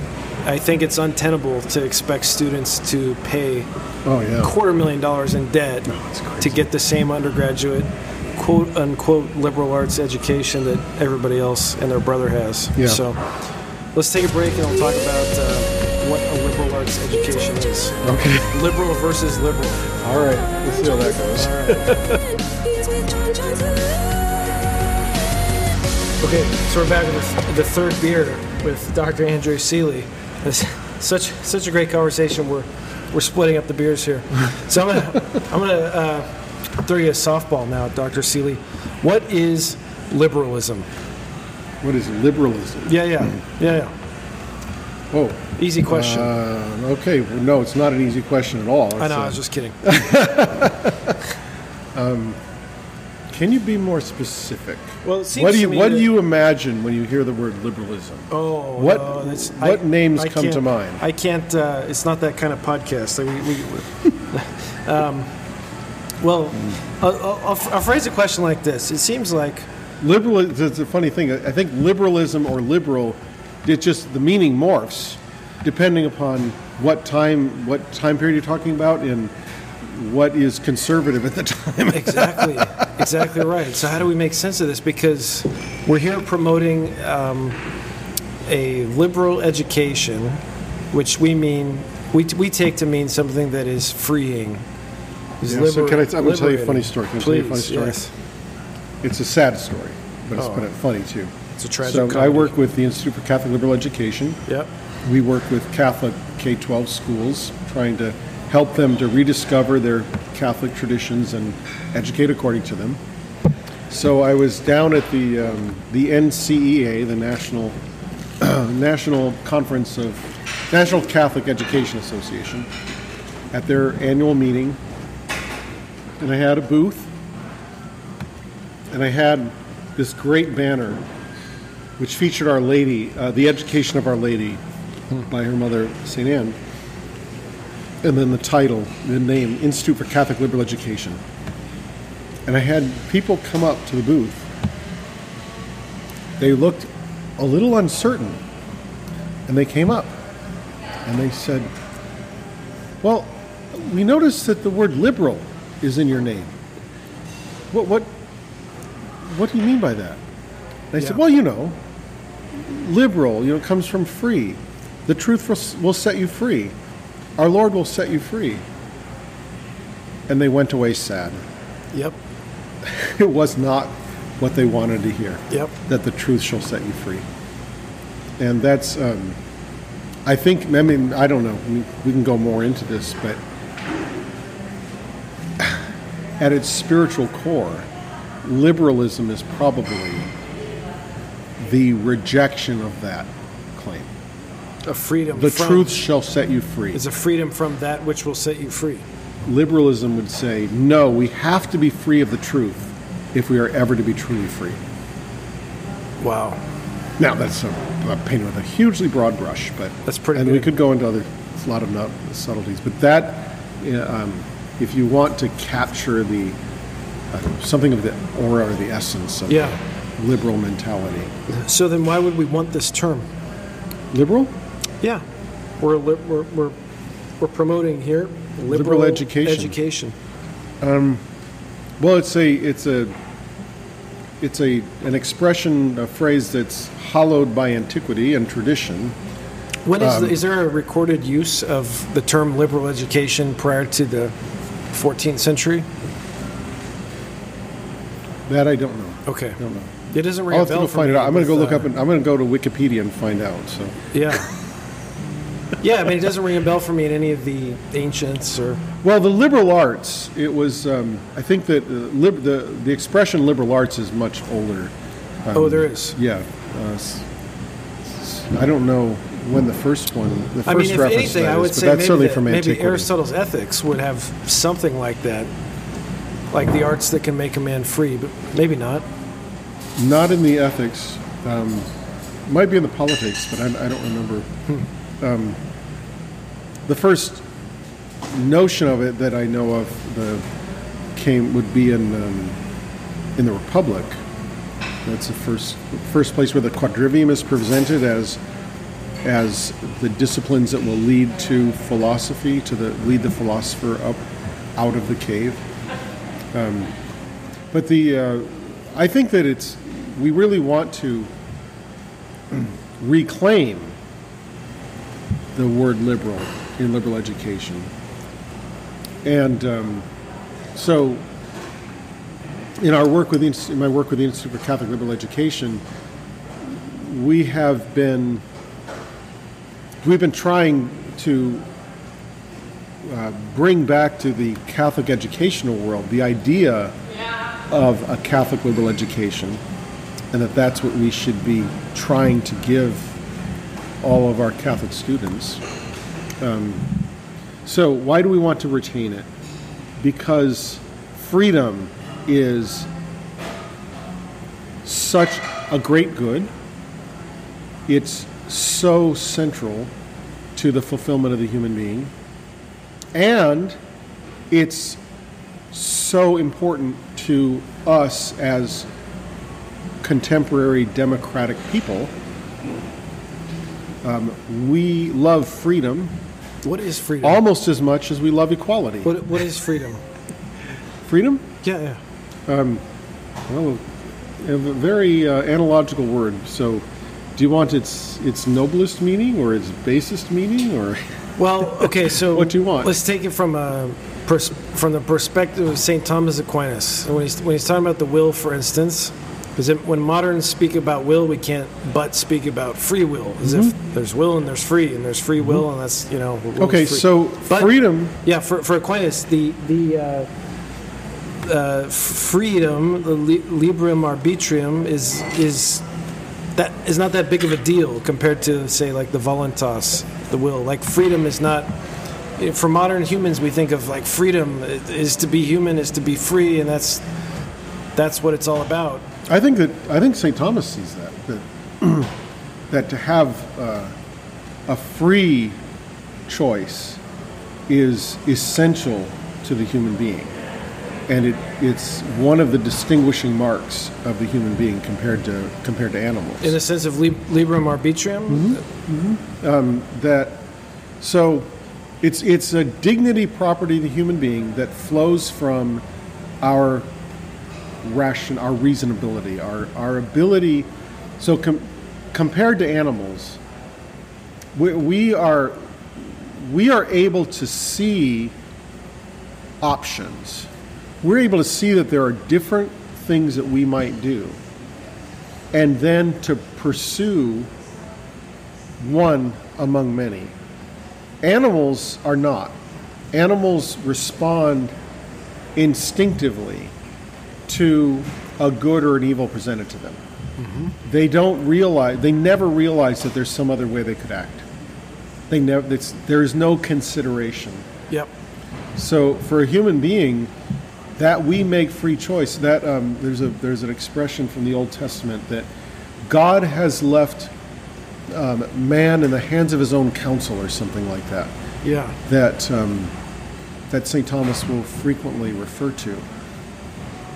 So, I think that freedom is the the, the freedom of, a- of a human being has always been recognized as an important mark of our dignity. So Not how- the highest mark, How but do an important define, or how, how would you define freedom as St. Thomas sees it? I think that uh, freedom is to be self determining, which is maybe a scary way of putting it. But um, so in, in our in Thomas Aquinas College's Blue Book, which is our founding document, when uh, when it comes to talking about liberal education, the they start from this is the if it's liberal and at liberal education, it's the education proper to a free man. The free man is distinct from the slave. Everything the slave does is determined for him by somebody else. And nothing the slave does, as far as the master is concerned, is for the benefit of the slave. It's for the benefit of the master. The free man determines himself what he's going to do, and he does it for his own sake and not for the sake of not for the unchosen sake of somebody else.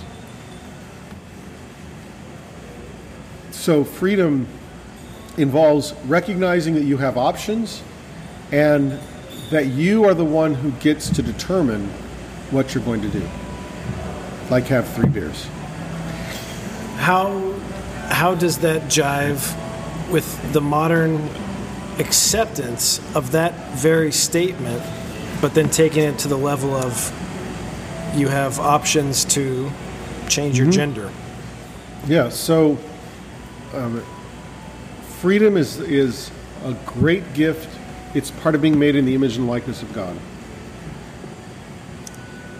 But that you have freedom means that you can use your freedom well or you can use it ill. You can use it to find fulfillment for yourself. You can use it to find to find um, good for others. You can use it to destroy yourself. You can use it to destroy others. And um, how to use it.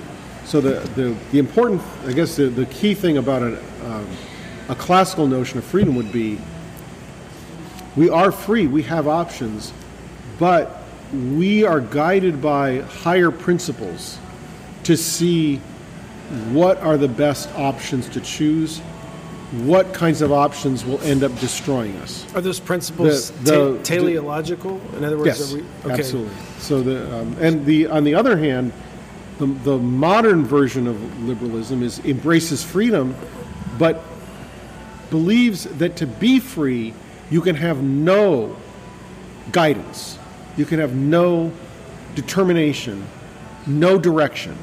Any direction is a limitation on your freedom. Whereas in a classical notion, you know your freedom needs to be directed. You know you need direction Rather in order to use your freedom you, well. you accept that it is directed. In other words, the, the telos is is there for you, and, Right. and that it's evident through And the- your and that- ultimate desire for happiness, and then a natural a natural law, the natural order. and that you, um, uh, yeah, that, that you hold your own destiny in your hand, and you, uh, so to we that, that's an that's an incredible power and a responsibility, and you know it should lead you to great fear and trembling that you hold your own destiny in your So- hand, so and so you desire you beg, you beg Yep. for guidance in how to use this well. The modern liberal seeks freedom from one's ends, everything. Yeah, from from what- yeah. from reality. Well, the I think the I don't know one of the most impressive expressions of it was uh, Justice Kennedy's um, dictum in the did the Romer case that at the heart of uh, at the heart of freedom. Oh gosh, too many beers. But at the heart of freedom is is, it right- the is the the right the right to define, the, Define your own meaning That's right. of existence Right. To make for yourself your own meaning. That is as Nietzschean and modern as you Yeah. ever will get. And it's in a Supreme Court decision By a Catholic, has, no less. By a Catholic that has um, completely undermined our society.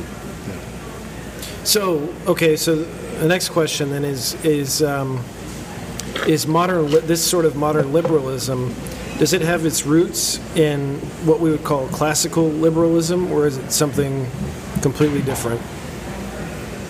Um, I mean, Interesting. Just by classical liberalism, I mean the the Lockean, Hobbesian project. I mean, Okay, the, for, so without the- making a judgment on yeah. that. See, those, so there's um, there's sort of a moral or social ideal that goes that might be referring to liberalism.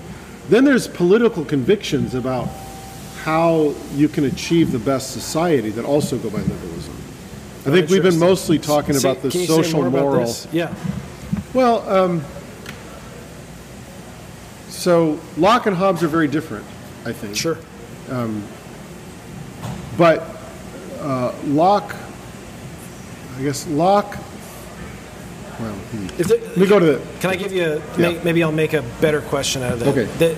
If if there's a commonality with Locke and Hobbes, I think it could be synthesized. Well, there's probably a few, but one would be: man is not naturally political. Man Mm-hmm. is man is born into this state and then has to leave his natural state to form the polis. Mm-hmm. Whereas that's that's opposite of what Aristotle says that man is naturally man, man is political by nature. He's a Yeah. political animal. Right. Okay, so in that sense of uh, Hobbes and Locke, uh, this this sort of liberation from one's quote unquote nature to to form the polis, uh, is that the same as, or is that is that, does that have a confluence into modern liberalism?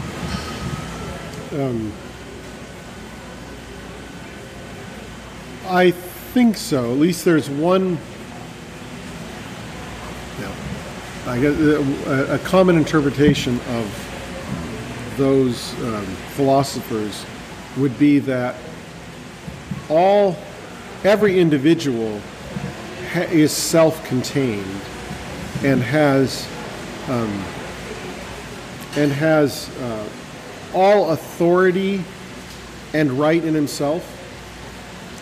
When driven to become to form a society and establish a government then the powers of government come from the individual. So the, every individual is in, autonomous. And governments can only have so much authority as any individual gives them. And, and sort of yeah that that um, which is uh, yeah it's definitely a different view than the classical view Man is Which born tends free to and be- everywhere in chains. which tends to be that um, that's actually that's Rousseau, right? Yeah, that's Rousseau. That's not the classical view. Um, No, the classical view would be that the, that in the political society, that's where we find our fulfillment. That's where we rightly belong. Right. And so the powers and rights of the political community are something determined by nature and not by um, granting from the autonomous individual. The latter being the birth of classical liberalism, right? I mean, Um, yes. well, I think or, that there's- or modern liberalism. That's what Yeah. I'm trying to figure out. I, let's say I, I've written um, and thought a lot about the American founding. Yeah. So I'm a little bit touchy about these subjects. Well, this, uh, that's that's why I'm talking to you about it. So, okay. so you you trust John Locke? No, but I do think that Locke is different from Hobbes, and that the founders the founders tended to reject Hobbes as a demon, and they uh, but they found Locke a friendly source, especially when brought together with Aristotle and Cicero and a good sense, a good common sense. See, I think that's just because Locke is a little trickier about it. Maybe so, but they they um, what what they accepted of Locke fit with a Christian perspective in a way that Hobbes Yeah, and which one? So give me an example of something they accepted from Locke explicitly Um, that you would say fit with a Christian perspective. that um, that governments derive their authority from the consent of the governed. Is that in uh, Matthew, Mark, or Luke, or John? Let's see. I think that that is in. Um, yeah, it's in common sense. It's in. It's in the. Wouldn't It's the in. opposite be true in Scripture, where, where Christ affirms to Caesar that he's been given power from his Father, not the consent of those in Well- the praetorium? I think that there's a difference. Well, sort of like marriage. In marriage, God does not marry you to somebody apart from your consent. It can't happen. This is true. It can't happen that you are that you are married to somebody apart from your consent. Why you give that consent is another is another. Yeah. There's a lot of reasons why you might give the consent, but without your consent, you cannot be married. Your parents can't marry you. Your your uh, your society can't marry you. Only you can consent to that. That does not mean that you make marriage an institution and that you grant to your husband or your wife rights that only you have, and on, they only have the rights that you grant to them. You don't make marriage to be what it is, but without your consent, you can't be married. Well, that's And definitely that's true. that's I think that that's that's similar to the kind of thing that they saw in Locke. Well, to carry your analogy further, though, um, my children are governed by me very much against their consent. Right, it's true. Yep. So I'm not so sure that consent of the governed has has very much to do with legitimate governmental authority. Um, Definitely has its practical benefits. Yeah, this is. I, I think it's actually grounded um, in the Roman understanding, sort of the Senate and the people of Rome, uh, that they accept a leader or they accept a law, and that it, it was carried out in the in the it was it was carried through in the Middle Ages. That that sense of the importance of consent for legitimate government. So do you do you think divine right of kings is a is a sort of counterfactual anachronism? I think it's a modern. That's a modern. Yeah, it's a, it's a modern scarecrow. Well, it's a modern uh, it's a modern attempt to um, Oh, you think it's a modern invention, like the at least yeah a strong sense of modern Okay, of, yeah. um, of the divine right of kings is uh, something that is is is given to men. That was something that John Locke was arguing against. Yes. in terms of in the person of Robert Filmer. Um, I don't think that that was that that sense of, of uh, that political sense was important or prominent in the Middle Ages. Yeah, that's probably true. Though, though there was a consecration of the legitimate authority, um, it, that, that authority did not have, he did not have authority simply by God's appointment. And actually, I mean, you see this in Scripture now that I'm, you give, I've, got, I've talked enough to give my time, myself time to think about this. Um, David is anointed king by a prophet. yeah, But David is also accepted as king, if I remember rightly, first by the Jews and then by the Israelites. There's a, there's a they actually say you are like you are flesh of our flesh and bones of our bones or something like that. oh yeah. So there has to be, besides the, the God's determination that this is going to be king, anointed by the prophets, there has to be an acceptance of that on the part of the people. This is interesting because with Christ, We've strayed far from liberal education. oh, maybe not so far. All right, okay. Uh, but, but with Christ, you have the uh, he's welcomed into Jerusalem on Palm Sunday, and he's proclaimed as king. But then the uh, you want another water? Yeah. We can do that. like one of Or, or if our servers around. their Okay. I'll just wait here, and then I'll kind of clip this out. Okay. In fact, let me make a We don't have another enemy. So why? What? This, I'm interested in why you're why we're going this way. Uh, Yeah, we'll do. Um, he's gonna have another water, I also have and we'll yeah we'll have another round also. The mango I- cart? What did I, no, I had an No, IPA. yeah, um, had hazy, Hazy IPA. Okay. What's Yeah. your favorite beer on tap? I want to change I it. like a the little bit. hazy. Okay, I'll try the hazy as well. Thank it's you. been very good. I Yeah. really like it. awesome. Uh, what was your question? Why are we getting into such into political stuff? That's Well, because we're talking about liberalism. Okay. That's a political reality. right. You don't want to do it? No, it's fine. Okay. Okay. And you're also a political scientist, so I Well, figure out- feel I- like at we'll least talk- I've thought about it. So Yeah. Yeah. um, okay, so action. Uh, with so so with Christ, he's heralded as the king by the crowd on Palm Sunday. But then the same crowd says we have no king but Caesar. but Caesar on Good Friday. So he wouldn't, or it would seem he doesn't have that same consent of the governed that that David has ultimately. Mm-hmm. So they reject their king, Right. and that's it's it's it's within the power of freedom to reject even God as king and to suffer the consequences. But wouldn't wouldn't that be just mirrored with the mo- the modern political experiment itself? That is, they reject their king. They revert to uh, governance based on the consent of the governed, and so the king's got to lose his head. Um, in France, oh, that's a that's a tricky one too. The the French situation. well, it seems like the, the modern political experiment is just a mirror of what's happening in the Praetorium.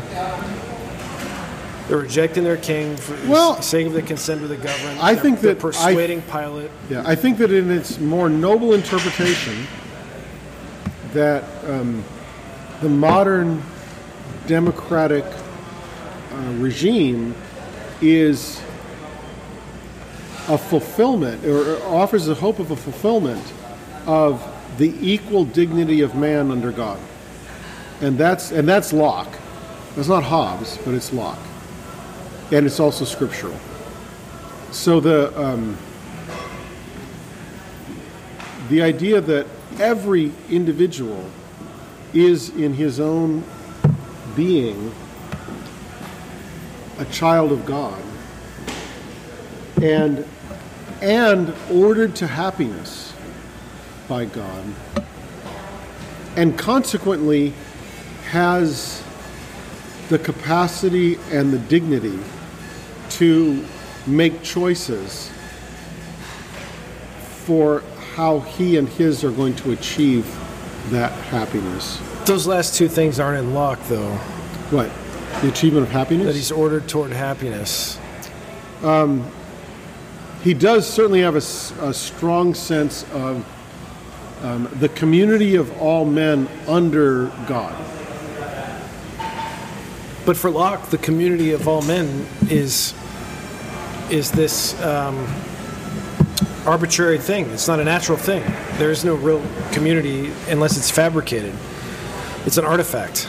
Well, so I think it's really important to distinguish between um, society and government. So I, I don't think it's in any way opposed to Locke, in a way that it might be opposed to Hobbes, to say that uh, man, no man, no man or woman is going to achieve fulfillment apart from interacting and uh, in, in, in interdependence on, upon other people. The, the, the question for Locke is when does that turn into a government that has the power to execute you or execute others if you violate its decrees? Government, it's like uh, for Locke, since, since for Locke, the power to compel and the power to physically punish is so integral to the notion of government. Um, he, he, I think, has this view that why would we want government? We would never really want to yield to other people a power over our life, our very life, and our property if we weren't compelled to do it. We would only do it because we realize we can't exist safely if we don't give that if we don't unite and give that power to somebody. And that's that's right out of Hobbes, right? We're just afraid of our stuff getting taken, so we're going to get together. Though Hobbes says that because of, we're always at, because there's um, there's a, a, a, natural war of all men against one another. Um, that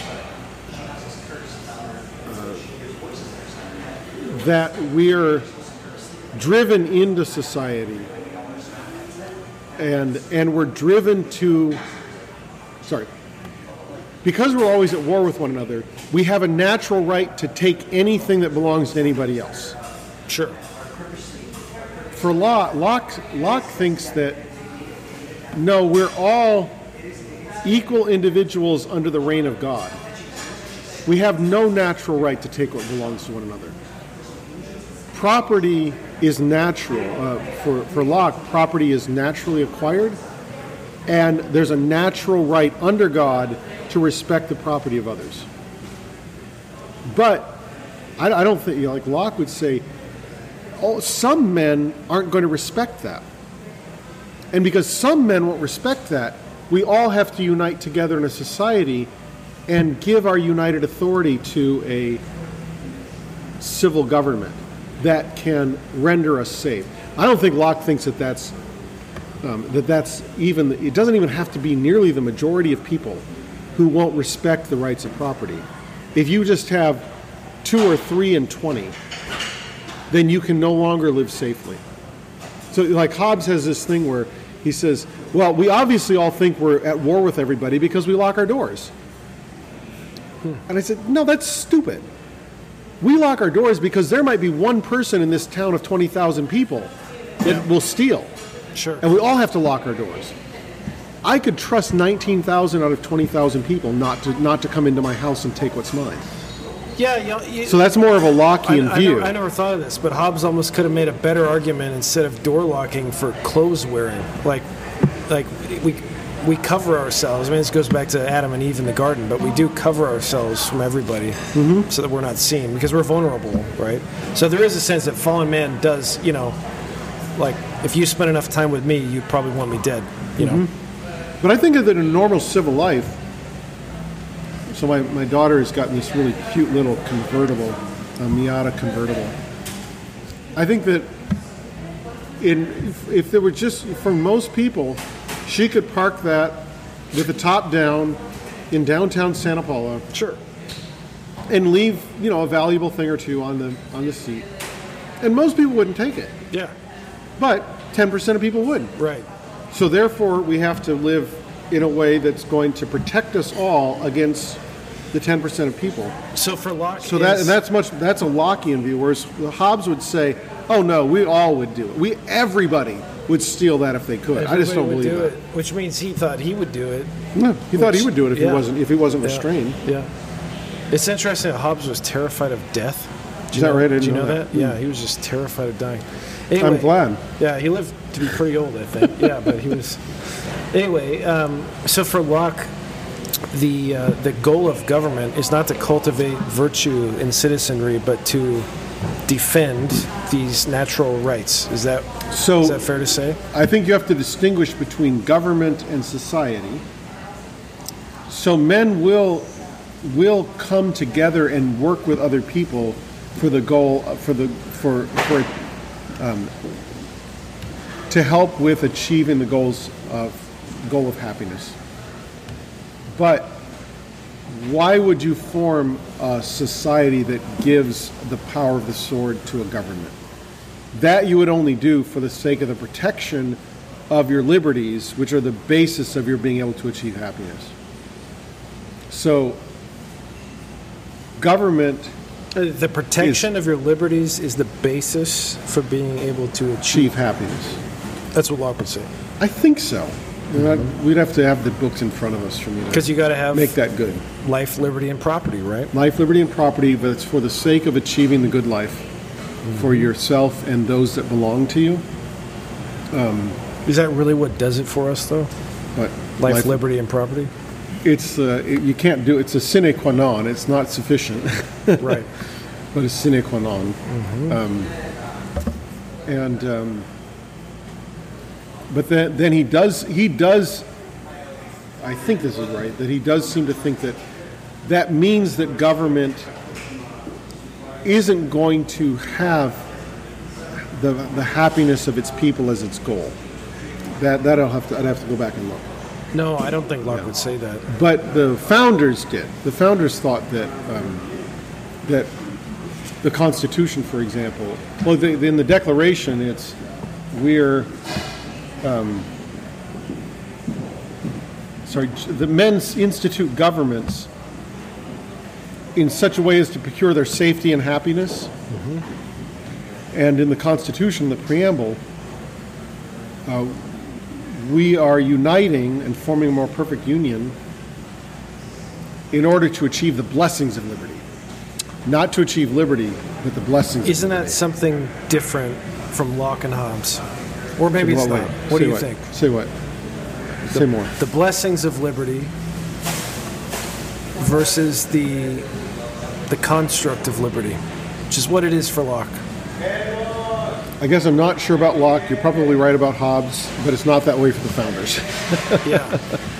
so you think the, the American experiment is salvageable? I mean, you think that it? I think that, yeah, so I, I think this pretty strongly. Yeah.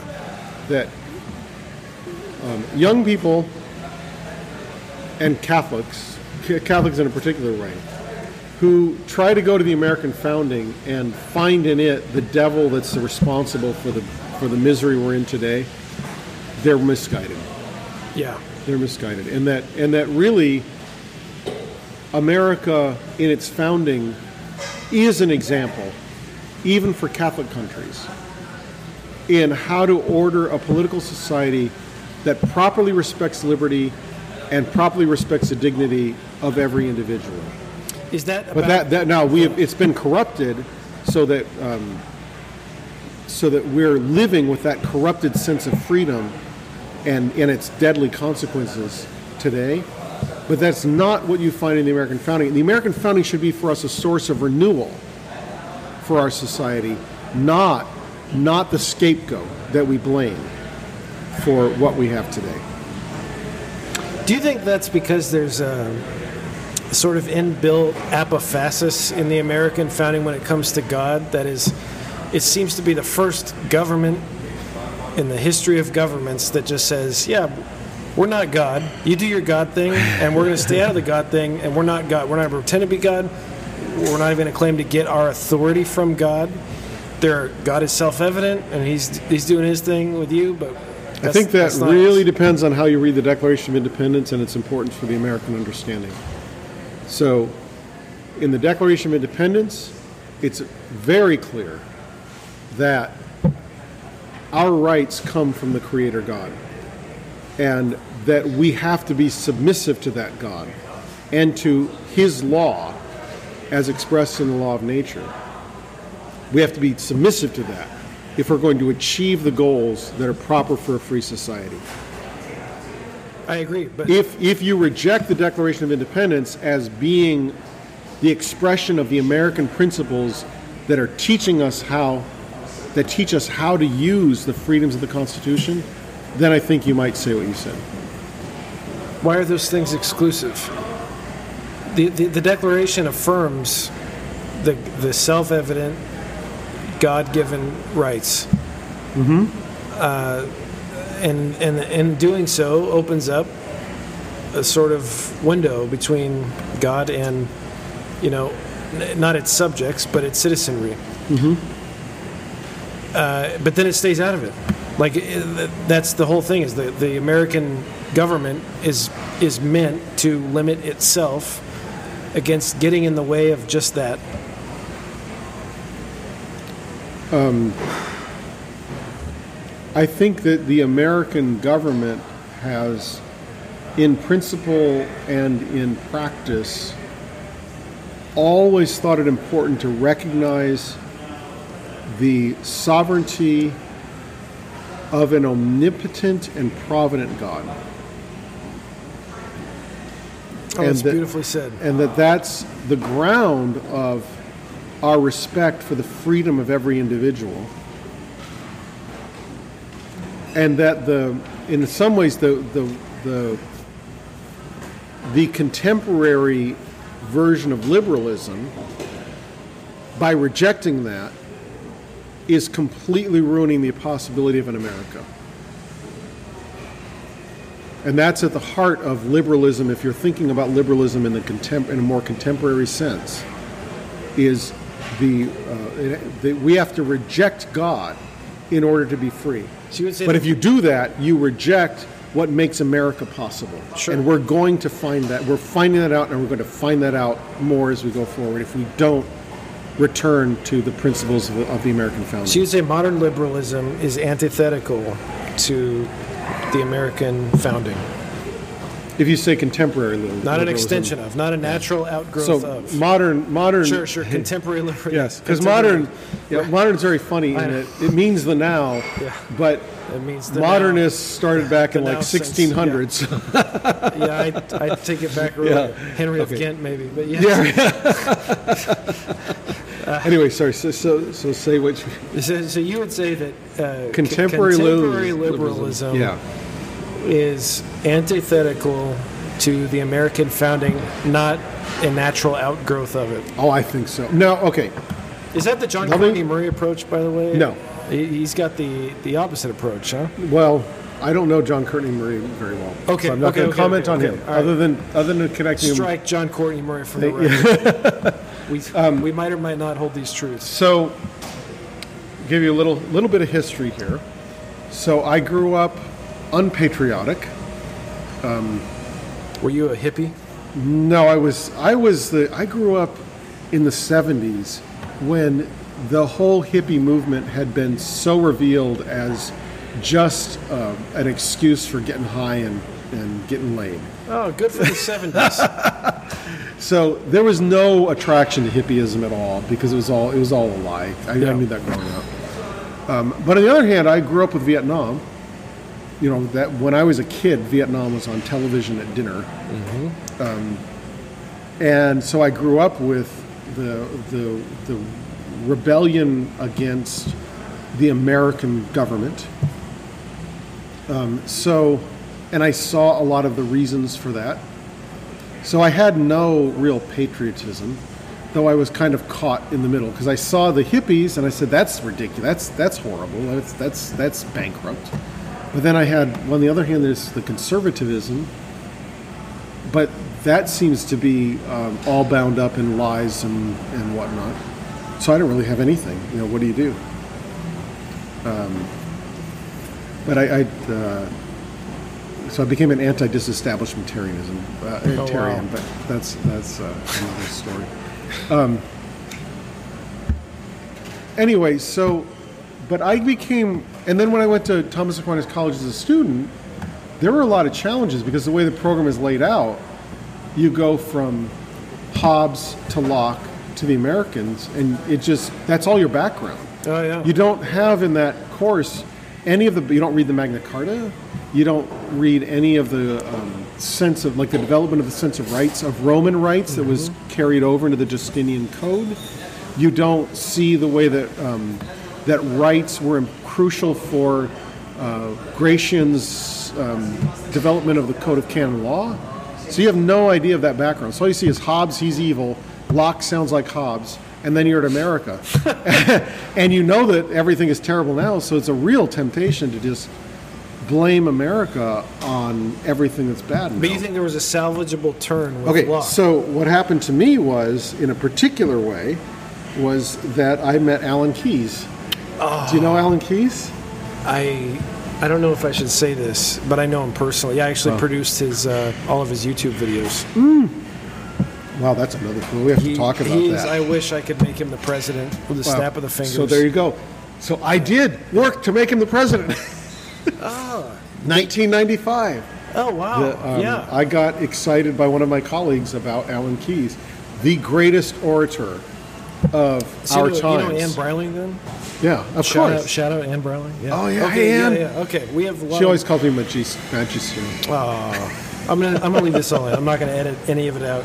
All right. Or anyway, name drop it all. Okay. Okay. So Yes. anyway, Alan Keyes was the greatest education for me in why I should love America. He was uh, Alan was um, educated at Claremont, and then went on to no, sorry, he was educated. He was at Harvard, I think, for undergraduate, but he was a roommate of Allan Bloom. yeah. Then he went to Claremont for graduate school. And that man understood the American founding Yes, in the in Yes, he the in grounded in the in the classical tradition, in the Christian tradition, and he could bring that home to an audience, to just anybody. Yep. And working for uh, his presidential campaign was the greatest education for me in what America really means. You were on 94, you said, or 95, I think I joined in 95. And so the, for the 96 campaign and the 2000 campaign. And a colleague of mine and I um, were involved in founding a decla- the Declaration Foundation, which was his, uh, his uh, 501c3 effort. And then we wrote our curriculum in American government based for me upon things that I learned from Alan Keyes largely. Um, so, sorry. Yeah, yeah. So that yeah, made it's, me uh, completely embrace Alan Keyes did uh, for a you. declaration based, Christian grounded, but not, um, not explicitly Christian, but Christian grounded understanding of the American founding and, and how we need to govern ourselves today. Now, that, that's, that's obviously controversial with people like Patrick Deneen and others, I think. But, um, and so maybe I would concede what I heard, um, uh, gosh, the John Paul II Institute, uh, Institute, sorry, uh, David, gosh, what is his- with the beard, is this ringing a bell? Um, I can picture him. And his son, I read his book, Catholicity of Reason, David, When you say David, I say Bentley Schindler. Hart, Schindler. That's not who there you go. No, so. David Schindler. Um, that uh, I heard him give a talk Oh, on this. He wrote uh, Recovery of Wonder. Probably uh, Catholicity of. Reason was Schindler Jr. Maybe different Schindler. Anyway, Their- their okay. father and son. Max, is, there, Father- is there a Max Schindler? Not that I, I don't Okay, know. there anyway, might be. all right. Anyway, so right, uh, might David, not edit all of you better you should edit that out. Um, Okay. David Schindler Probably gave a talk on America, and, and I think he probably this is this might be the most uh, most true expression. America was founded in metaphysical ambiguity, and that allowed for the incredible tolerance of America. It allowed for the Christian strength of America. Um,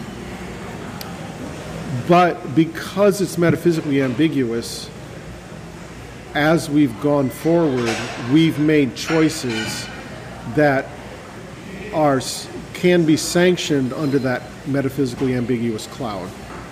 Whereas the choices in the earlier history of our country interpreted it in a Christian light and so gave it strength.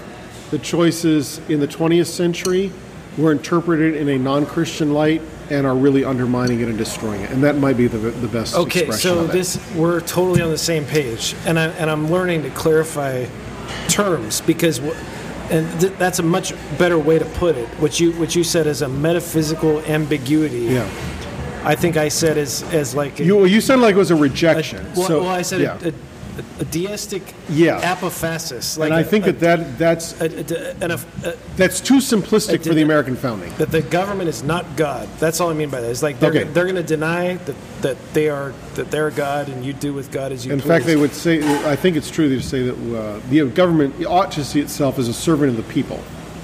right.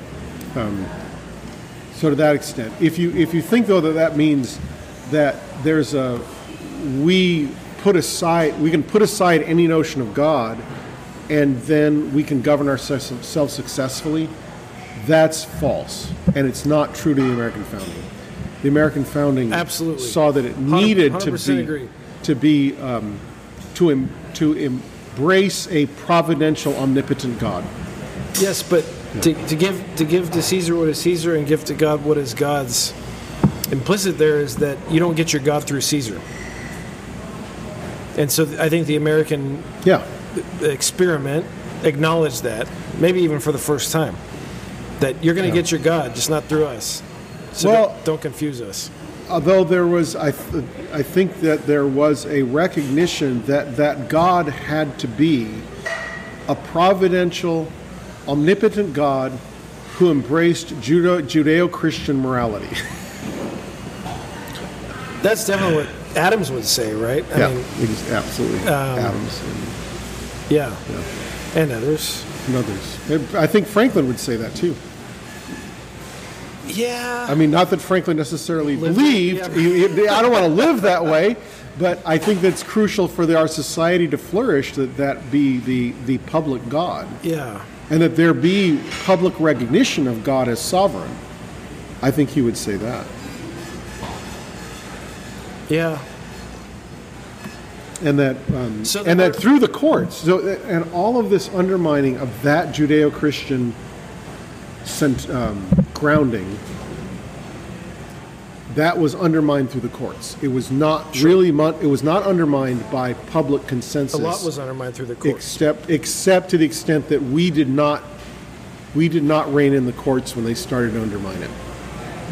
How would that have happened?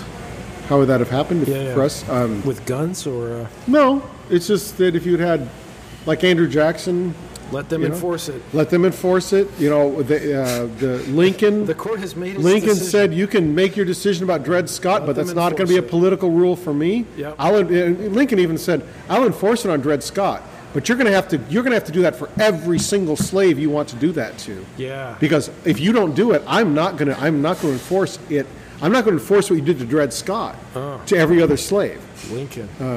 So Lincoln Lincoln had a, a modified Jacksonian view of it, and then others would say that, and I think rightly that, um, and Alan Keyes, uh, actually when he when he uh, lectured at Thomas Aquinas College, said that the three branches of government have a co-eval responsibility to maintain the Constitution. yeah. And so for the president to say to the Supreme Court, or the Congress to say to the Supreme Court, your judgment about what's constitutional is a violation of the Constitution, is entirely within their rights and within their authority, and especially of the Congress. The Congress actually most embodies the will of the people. Right. And so for the, co- the Congress has the authority and the responsibility to tell the Supreme Court, no, you have overstepped your responsibilities, and we're going to continue to insist that the president enforce these laws. Yep. That's and, and they've abandoned it because they have they, because they have no courage. They don't have the backbone to stand up on moral issues. They don't want to be held accountable Right. to their to their electorate on moral issues, and that is they're going to have to answer to God. That's for why a guy like Alan Keyes can get up and say, on day one of my presidency, I will executive order all abortions outlawed. Yep. I don't know whether that's the wisest thing, but he certainly has. I think he has a great case for saying he has the authority to do that. Definitely got the ability if he were president. Mm-hmm. Well, so you think it's all salvageable? What's uh, Well, what do you mean by salvageable? Well, I think I think that if we return, if we were to return to the American founding, that's a great hope for us. well, that's not happening because No, my time machine happens to be broken right now. It's in the shop. So, do I think that I don't? I don't think that. I'm very skeptical about the secular aspects of America being able to return profitably to the American founding and actually salvage our republic. Well, you said there's a- my only hope is through Christians. You got a metaphysical ambiguity. And that's why my only hope is that Catholics and Christians generally would end up would have a um, a wise understanding of the founding and bring us back. I don't I don't think that the secular world can do it. I think that there's the secular world is so messed up, so divorced from nature, so divorced from God that it will never return. And that we're um, I mean if you just seems to me if you look around at the the societies that the secularists admire, the European societies, that even, I hate to say it, but Canada, uh, that you're going to see, you see more and more the limitations of freedom, the loss of freedom that happens. And that Christians are going to bear the brunt of that if we don't turn it around. Which is, I think you're going to see the. Uh,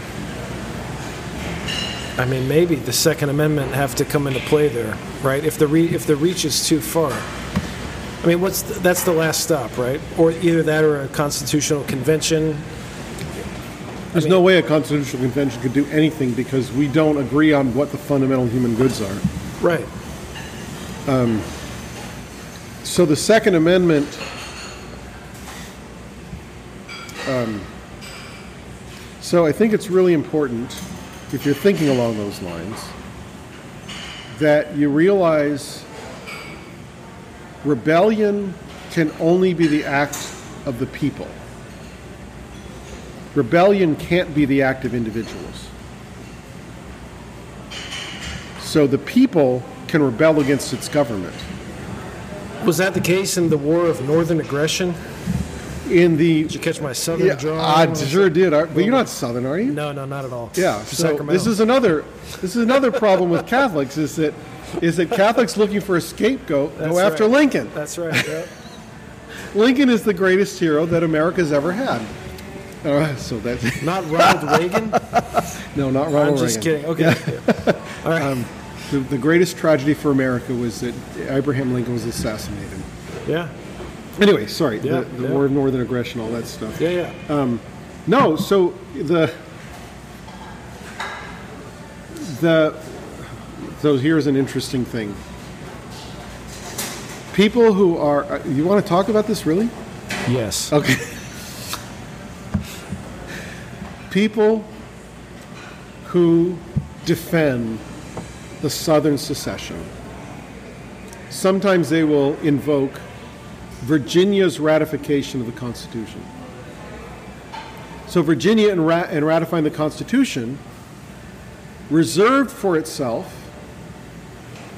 the right to rebel. And so they'll say that, they'll equate that with a right of secession. But if you go back and look at it, Virginia was not claiming a right to secede when they were unhappy. But Virginia was saying, we are a people and we remain the people of Virginia. And if the federal government becomes tyrannical, we have as a people the right to rebel apart from the other people of the United States. That is not a right to secession. Right. It's a right to rebellion against tyranny, against the tyrannical uh, usurpation by the established authority. But that means that you can't secede unless you can prove to the world, to the to the uh, to the nations of the world, that you that the government that has been uh, established over you has become tyrannical. The southern states had no no grounds for saying that the northern government had become tyrannical. The southern states controlled, the Democrats controlled the Senate. They could stop anything that Lincoln wanted to do that was against the southern interests, and they would have. Hmm. So, I have no idea what this has to do with what we started talking about. talking about. but you hit a hot button. Good. so the salvageability of the term liberal. Uh, maybe to bring it home here, Okay. is it still helpful for us to call ourselves liberal, but just say, wait, wait, wait, we don't mean that transgenderism is possible or, you know, that we're environmentalists. I think- or, oh, yeah, We, th- we just mean we're classical liberal. Isn't, isn't that a little bit too much explaining to do? I think that it's it's a wonderful thing if we can say we are the true liberals. We are the ones who really believe in freedom. And I mean, not only do you say that's because we know that only the truth will set you free, only if you only if you accept that you are guided by a higher truth can you ever really live happily as a free being. Yeah. But okay, now I'm going to lose my train of thought because I am on my third beer. I'm on my fourth. you, weren't Catch up. supposed, you weren't supposed to say that. Oh, sorry, sorry. I'm on, I'm on my third. Yeah. But I think that um, it's very winning to say that we we love freedom. We really want you to be able to live as a free, completely free human being, as completely as a human being ought to be free. You do you. And that if you if you reject what we're offering you, you are embracing slavery and tyranny. And and you're living it right now. You cannot say on a col- on a normal college campus that well, I don't know what you cannot on a normal college campus. You're not liberal. You're not. you cannot wear a red hat, Amen. Right? Right, 'cause it if you triggers. because Even if it's any red. Oh, you have offended X, Y, and Z. You That's better right. rip that off your head. Otherwise, we're going to drive you out of here. You cannot be on a college campus and say that um, that every unborn child has the right to live. Yep. You cannot say on a college campus that you that marriage is between one man and one woman. You have no freedom to say that or to hold that or defend it. You will be shouted, you will be shouted down. You will be subject to violence, Not And- such and a you- safe space. and you think that that's you think that that's freedom. Yeah. So That is, not great. freedom. Yeah. Okay. Freedom happens on Thomas Aquinas College's campus. Amen. For all of our radical Amen. Catholic convictions and upbringings, freedom happens there. Yeah, buddy. okay, so so uh, so this is our so at, at the Albertus Magnus Institute, this is our uh, our approach, and you tell me if you think it's it's off base. But basically, we say this is the liberal arts. Look at the beauty of what's happening at a place like TAC, Wyoming Catholic, St. Mary's Integral, you name it. This is the liberal arts, and here it is in all its glory and there is an impostor calling itself by the same name. And we need to unite and overthrow that impostor because That's on your brochure. it's bad news. It's on our brochure, yes. That's on our brochure. I love it. Well, yeah, that's Okay, it. So- so I think we got to do that, right? Yeah, I mean, yeah. so tell me, uh, tactically, is that is that a tenable position? Absolutely. Um, so Seeley, you in? I'm in. All right. Totally in. Now let, let, let me. There's. Let me think about this. Um, I really got excited about something there. Yeah, yeah. Um, Oh, I know what I want to say. Imposter calling itself by the same Yeah. name. So Unite the clans. I think that there's a way in Overthrow. which it's, uh, in which people who promote authentic liberal arts can promote it as sort of the arts of critical thinking. The the um, I hate. I can't say they, that they, they term. teach you how to think. You think for yourself. But Now- let me just say, critical thinking, critical, critical is opposed to admiratio. You can't be a critic and a wonder at the same time. You got to be looking up or looking down. Well, you should use your admiratio to criticize what's not. What's, What's not. But Yes, I think you're right. I think that yes. I think that critical thinking, even expressions like thinking for yourself, that kind of thing is uh, has been co-opted by the Common Core and and other educational efforts like Right. that. But there there's a way in which so when I was a student, I loved the fact that at Thomas Aquinas College they said you're learning to think for yourself, and I felt it myself. But that's not really the most important part of it. The, I think one of the very most important parts of the liberal education is that it teaches you, it gives you the training to unlock the treasures of wisdom, goodness, and inspiration to be found in the works of the great authors.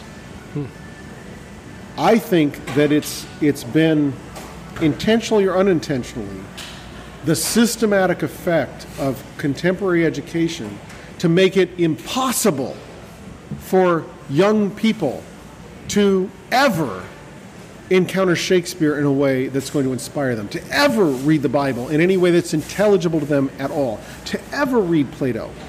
Amen. And they do everything they can to keep you away from those people and to make it so if you ever encounter them, you'll never understand them. That's right. And liberal education, in one of its most important aspects, makes it so you can be a learner from those great and immense minds. And that will change your whole view of reality and open up possibilities to you you never dreamed of. And keep you from being reduced to an object of use Yep. of those who don't want you to, to be able It's- to think. Who don't, Now, I don't know if they intended it, but if they intended it, they could not have done it better. well, they did. That's it. Maybe they did. That's the whole modern project. Knowledge is power over you. Amen. Amen. Anything else you want to say? Dr. Andrew Seeley, thank you right. for these three beers. It's been great. Four beers for you. Maybe. Learn more, like lots more, at magnusinstitute.org. This has been a production of the Albertus Magnus Institute Incorporated, copyright 2020, all rights reserved.